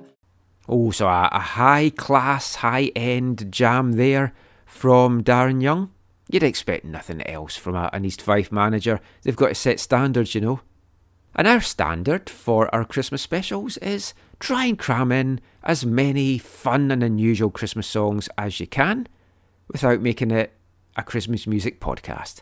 So we're going to bring you the third of my selections just now by friends of the show, well, friends of the AFTN Soccer Show anyway, Goldie Lookin Chain, Welsh rap legends. Is there a better rapper to come out of Wales than Goldie Lookin Chain? I don't think so. They actually released a Christmas album, Fairy Tale of Newport, and there's two versions of that. I'm not quite sure why. I don't know if they hit some copyright issues or whatever, but there are two different versions of that. So I'm wanting to play you a song from that just now, from a, a member of the band that's actually left the band now. Some of you might know him from seeing him on Celebrity Big Brother way back in the day. His name's Maggot. And this is a lovely little tale that I'm sure will evoke a lot of memories of people of a certain age, namely me. Maybe not Lee, he might have no idea what he's talking about here. But this is Maggot's Christmas Fantasy. Hello, friends. I'm the maggot. It's Christmas time. A time for peace on earth and goodwill to all men. I love Christmas, and I wish I could spend it with each and every one of you. I love you all as much as I love Christmas itself. This is my Christmas fantasy, and these are some of my favourite things about Christmas. Having a tin of quality street of roses in front of the telly. Staying up late with a nice film. Decorating the tree with grandma. Late night shopping, hot roasted chestnuts. Keeping an eye on the turkey so it doesn't burn in the oven. Noel Edmonds on the telly. Having a brandy with a local vicar. Christmas cake. Carol singers. Cliff Richard. Watching the cat play with the baubles on the tree. Wondering what to buy grandma. Some nice fudge or a bit of toffee. Both bars on the gas heater. Long winter evenings. Hearing laughter from passers by on the street. Pages from Ceefax with pictures of Holly in the corner. Getting the toy and the cracker. Giving a pound to a homeless. Tiny chocolate treats in the advent calendar. Angela Rippon. Sleigh bells in the snow. Carol singing with a local church group. Sending a card to Nana. Jack Frost nipping at your toes. Being so excited you can't sleep. Decorating a cake and using ice and sugar as snow. Two Ronnies when Frank Bough was on it. Babies wrapped in swaddling clothes. Gold, frankincense, and myrrh. Shaking hands with a stranger. A fine bottle of port or a glass of mulled wine. Closing your eyes tight and wishing for an action man. Going into town and seeing the big tree. Sacks bursting with goodies. Having eaten on and getting a bit drowsy. Making plans for New Year's Eve. Falling asleep to Wallace and Gromit. Raymond Briggs is the snowman. The lull between Christmas Day and New Year. Using different plates and cutleries to the rest of the year. Uncle Ken coming over on Boxing Day with his boyfriend. Oversized paperclip, miniature screwdriver set, pack of cards and a good joke. Dodgy lights on the tree and the house burns down. Silent night, Good King Wenceslas, or little town of Bethlehem. Glad to get it over with. I love it when the seasons change and it turns into winter. It could go cold. You could feel Christmas is in the air. Receiving and giving gifts in the name of baby Jesus Christ. I like the feeling of being nice and warm while it's cold outside. Wearing gloves and a scarf and a nice woolly jumper. Hoping for snow on Christmas Eve. Six meats on the table, but I only like four. Sherry at 11am, wine at 2pm. I wish Santa could visit me every day. I make a trap and keep it in the basement like Joseph Fritzl. Maggot from Goldie Lookin Chain there with Maggot's Christmas Fantasy. Check out their Christmas album. I've played a few songs from that over the years. Fairy Tale of Newport. You can also, if you actually go to Goldie Lookin Chain's YouTube channel, and I was going to in- include this in the show, but I've put it in the AFTN Soccer Show Christmas special instead. Their 2020 Christmas single is COVID Christmas. It's very funny. It's a, a pastiche of Slade's Merry Christmas, everybody. And I think it's very apt. And check that out. You'll have a good laugh at it. And it sums up Christmas 2020. But let's get back into some more football chat now. We heard from East Fife captain Kevin Smith earlier, just sharing some of his Christmas memories around Boxing Day matches and favourite presents. Let's hear now from another East Fife player. The Glory Days of Gold sponsored Danny Swanson. Oh yeah! I wish it could be Christmas every day. Cause I get lots of lovely Christmas presents every day. But Danny, if you're thinking back to Christmases of past when you were a kid, maybe when you were a grown up, what is the best football related Christmas present that you've ever had? And what football related Christmas present would you like under the tree this year? Oh. Actually, there was I. I can't really remember much when I was young. I've obviously got loads of football stuff when I was young, but it must have been about oh, maybe 15 years ago. I remember getting. I always wanted to go to a Man U game, and never ever got to go to one. And I, I must have been. I think it was 15 at the time. So it must have been about 15 odd year ago, and I got two tickets for the Man United and Stuttgart Champions League quarter final, I think it was, and um, I always kind of remember that. It was I went I went down with one of my mates. Uh, two of us just went. We were only 15 and 16. We just travelled down ourselves. Didn't have much money. We ended up getting lost on the way. It was a ma- I always remember that trip. So that was uh, probably one of the, the things I can remember. Now, what would I want? Do you know what? I used to get loads of football boots, but now I've got to pay for them. So a wee pair of football boots would go would be all right, because the prices of the football boots now is Oof. beyond a joke. So um, I wouldn't mind a wee pair of football boots. We'll put that out there. We'll see. You never know what Santa might bring you this year. What, what's, what's Christmas Day like then in the Swanson household? Like, do you go round to your It's- folks? Do they come to you? they come to us. Aye, it's a bit. It's um, we basically we'll have a. We've got two kids. I've got two boys, five and four. So what we'll do is we'll have our get up in the morning, open some presents. Not all of them. Um, we maybe travel down to my, my wife's mum and dad's, who's uh, have a few presents for the kids and that. That's a bit more quiet and stuff. Um, they're they're a bit different from my side of the family. They're a lot more um, polite, let's say. And then you'd we'd go along to my mum and dad's, which is in the middle of Leith, and then it would just be crazy. It'd be mayhem. Um, last year, because we've always got somebody in the house that's maybe because my dad's got pubs, we've always got somebody there that's maybe alone, that's maybe not got anybody else. We take them in at Christmas Day. So last year we had Ken Buchanan, the boxer. Do you know Oh, this? wow. We had Ken Buchanan in last year. So last year we sat and watched loads of boxing videos with the kids and uh, Ken. Um, so there's always something happening down there, and then we'll come back up to ours and we'll have our food and that up here. And then um, obviously with the football and stuff, we I didn't really drink, so uh, I kind of wait until the football's over with that stuff. But my dad doesn't drink either, so not much of a drinking family.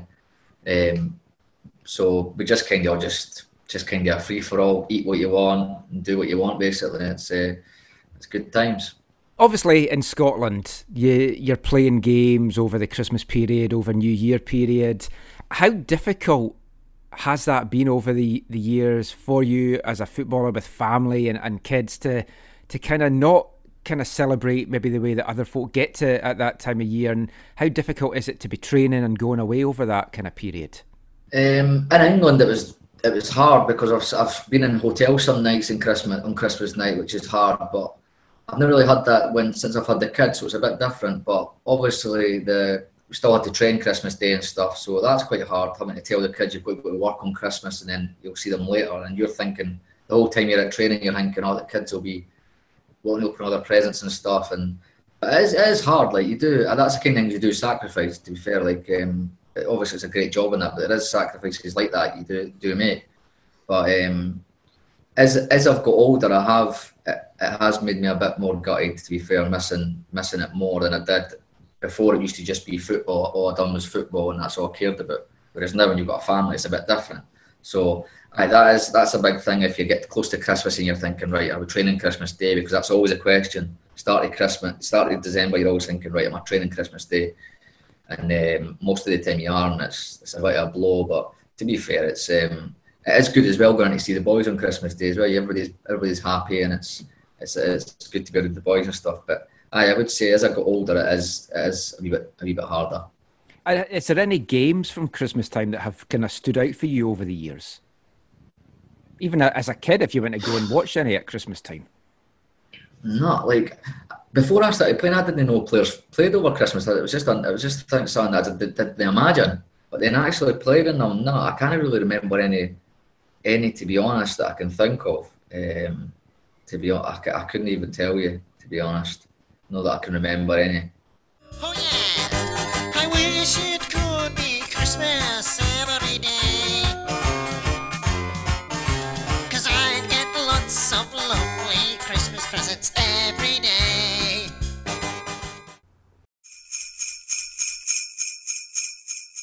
Hi, Jeff. There are only a few days left till the Christmas party, and I can't seem to find any great Christmas music. Then maybe you should try having an Ian Brown Christmas. Yes, I love Christmas so much I've made this album. Yes, Ian Brown has painstakingly recreated all your favourite Christmas classics on one great album, just in time for Christmas. Featuring Deck the Halls, Deck the halls with boughs of holly. Away in a Manger, Away in No crib for a bed. and We Three Kings. We three kings of Orient are going somewhere. Buy this album for you and your family to enjoy again and again. Yes, buy this album for you and your family to enjoy again and again. I love Christmas. I hope you do too. Silent night. This Christmas, why not have an Ian Brown Christmas? I love Christmas. Only available from music station Prestatyn. Now, that's an album you definitely want to get hold of. I would listen to that. That ad, along with the Alan Hansen one earlier in the show, was just nicked from Goldie and Shane. Obviously, big fans of theirs. They're friends of the show. They're okay with us doing stuff like that. And we might even be bringing you our interview with them next year. So I'm sure you can't wait for that one. We've got a few more songs of theirs to come in wavelength. Not tonight, though. We've got a special football related Christmas song for wavelength for you. But it's great hearing Danny Swanson there just chatting about his Christmas memories and just so nice as well that they, they take people in that maybe spend Christmas alone and, and like having Ken Buchanan there. I mean, that must have been a, an absolutely fantastic day. I'd uh, love to have spent some time with Ken just chatting about boxing. And of course, at Christmas, music brings a, a lot of our memories, I think, that we share of Christmases past. So let's get to Lee's final selection of Christmas songs for this episode. So, at risk of being a complete and utter cop out once more, I'm going to go for my final Christmas song as yet another Killers one that was released in 2009. I just love the Killers, one of my favourite all time bands, and I love their whole tongue in cheek approach to Christmas. So, I was going to choose between one or two songs. The, the, the one that I didn't choose was called Boots by the Killers, which is excellent, and I highly advise that you listen to it. But the one that I've gone for is the Killers with Don't Shoot Me Santa that was released in 2009. I hope you enjoy it. Oh, Santa, I've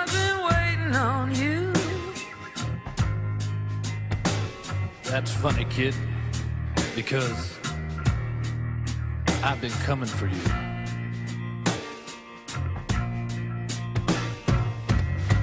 Oh, Santa, I've been killing just for fun. Well, the party's over, kid, because I Because I got a bullet in my gun. A bullet in your what?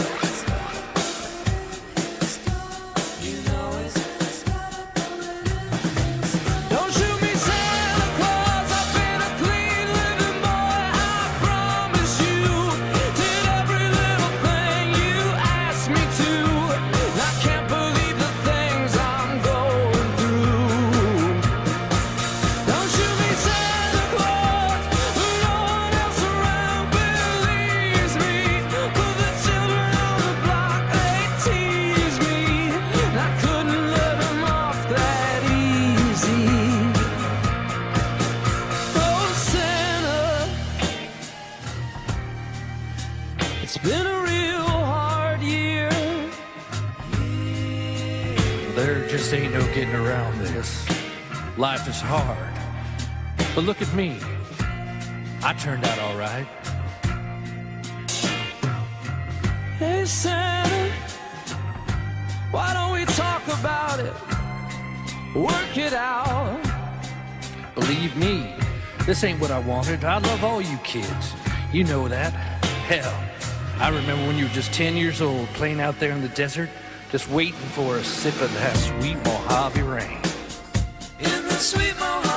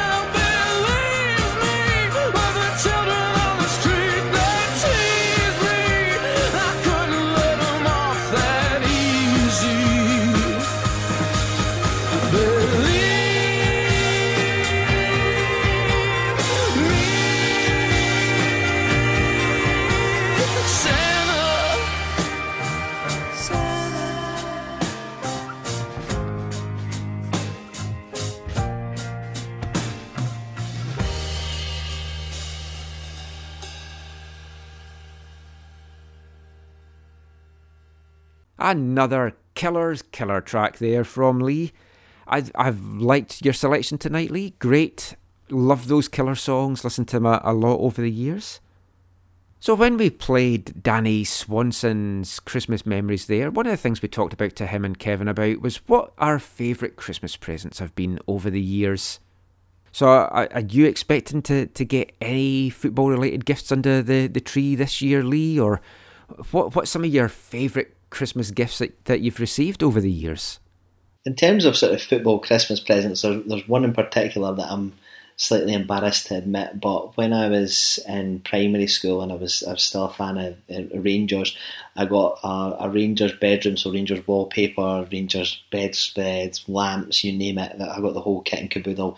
Unfortunately, they don't do East Fife themed wallpaper, so I don't think I could even get that now as an adult. But maybe with our new sort of tartan checkered strip, there's maybe something that I could do in my spare room.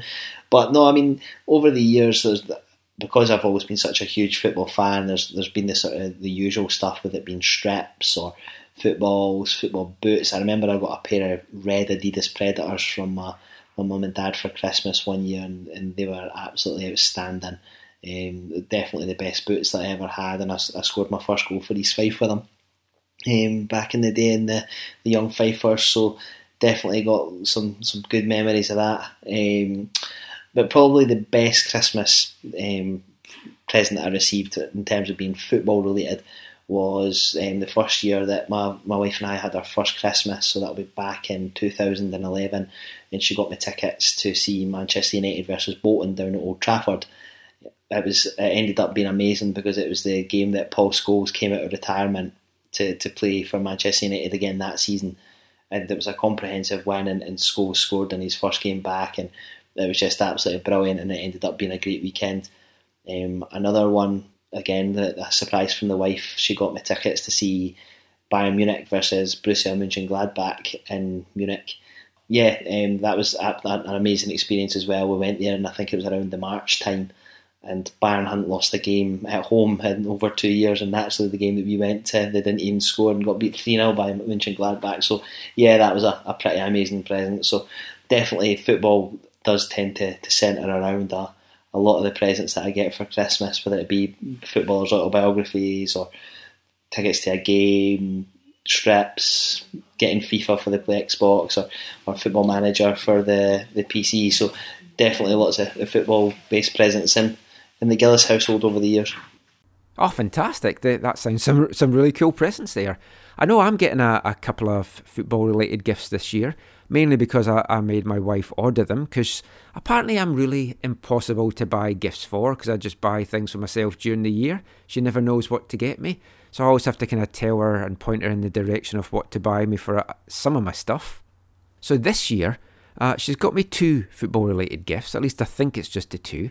There's a copy of Daniel Gray's book, Extra Time. If you haven't checked out Daniel Gray's stuff, he's a, a writer who also does the When Saturday Comes podcast. And he's got a series of books. Football Pinks was the first one that he brought out. And it's just kind of looking at football from a, a time gone by, things that you don't kind of see in the game anymore. Kind of similar to what we were doing back in our AFTN blog back in the day.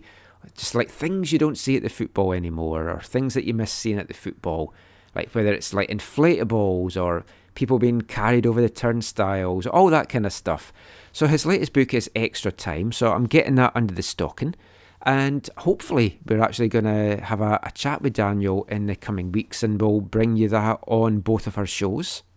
But I'm also getting a, a copy, funnily enough, it's like a Daniel Gray Christmas I'm getting because he's the editor of the magazine Nutmeg, which hopefully some of you will have heard of and read.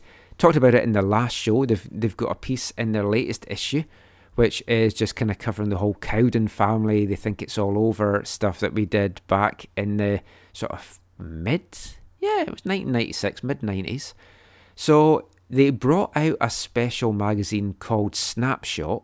It's a book more than a magazine, and it's just kind of pictures, just capturing some special places, football grounds around Scotland. So you're going to have some remote ones on islands, and just kind of capturing the, the feel of going to football in Scotland. So I'm really looking forward to, to seeing that. Check that one out as well. Really recommend it. I think it's kind of sold out on the Nutmeg website itself, but you can still get it from their publishers, Birlinn, B I R L I N N. And they have a whole host of other books and sports books and football books on their site as well. So that was another question that I, I threw out to our listeners to regale us with the tales of what some of your favourite Christmas related football presents have been over the years. So I'll share some of the pl- replies with you just now. Michael Gill says, My first East Fife strip when I was four or five is the Christmas present that sticks with him. I was never out of it. Also got Subbuteo, which included big corner floodlights. I got so much Subbuteo stuff over the years as well, and I wish I'd kept it. I've started to kind of replenish it in recent years and just buying the odd pieces off eBay here and there. And whenever I've come home, I've kind of ordered a few things as well. Still love that. Should dig that out actually and have a kind of Subbuteo tournament over here once we don't have to be socially distanced. Bit hard to play Subbuteo via Zoom, really. Stephen Mills says his favourite was a black and gold tracksuit in 1972, possibly from the Wonder Store. Ah, fantastic store, the Wonder Store. That brings back lots of memories as well. Doug Perry says, for comedy value and a well played prank, I once received a large box from my sister in law, who's a Rovers fan. Inside was another smaller box, and another, and so on, until it got to a very small box containing a Paul McManus Raith Rovers keyring. Not long after he'd gone to the dark side. It was binned, but actually quite funny at the time. Barry Scott said, Championship manager 96 97, the start of a long and time consuming love affair. East Fife in Division 1 too. And Henry Ireland says he likes to dig out his old PS2 and play in his football management game that it's the 2006 edition, but you can also use 2002. So he likes to just play the 2002 edition with players like Duker, etc. Happy days, happy memories for East Fife fans. So, not too much more for tonight's show, but we can't go without bringing you Wavelength, and it's a special Christmas themed football song that we've got for you this week. This is a band that released a couple of football related albums in the mid 90s. They're from Norwich in England. They're called Halftime Oranges. And this is a song from their Clive Baker Set Fire to Me album. This is something that I think many of us would love over this festive period.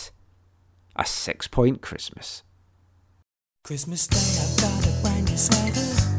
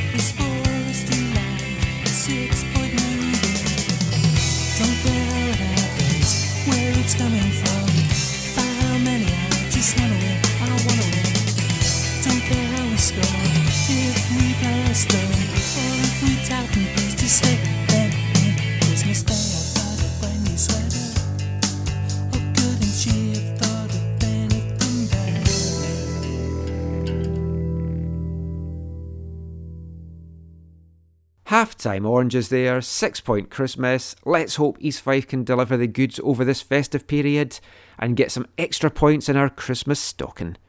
But that is it for our very first ever Glory Days of Gold Christmas special. Thank you for listening to our nonsense.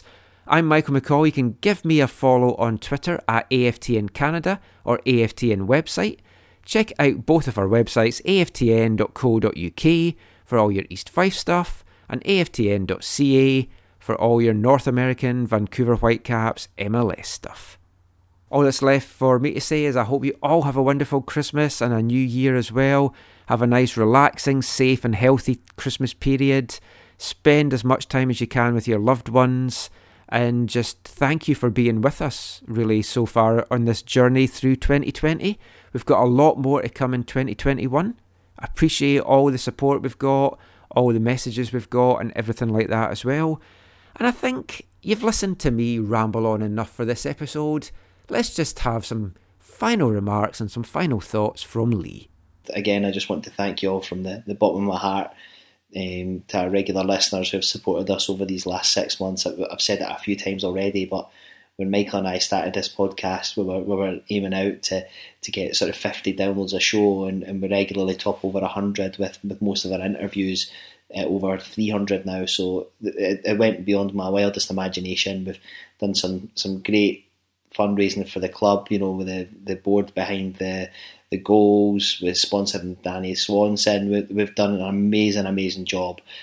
Also got the, the money that we raised for the away game that we they got money for in the cup against Inverness. So I think that not only Michael and I, but our, our listeners should be extremely proud of themselves that we supported the club through a very tumultuous time, and it's been great to be a part of that. So looking forward to bringing you a lot of new exciting content in the new year. Obviously, we're going to be in a lockdown, so fingers crossed we'll manage to bring you some some more interviews with some former players or maybe even some current ones. If you've got any suggestions, of course, then send them across to us on at Glory Days of Gold on Twitter or you can send it to me directly, LeeG1903 on Twitter. But until then, stay safe. Thank you for listening as always, and more importantly, Mon the Fife.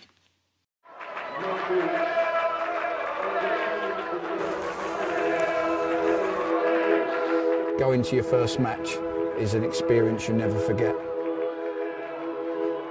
The atmosphere of what's going on around the pitch looks beautiful, and you always look and go, wow, I'd love to play here one day. If you get the bug, it's going to stay with you for life.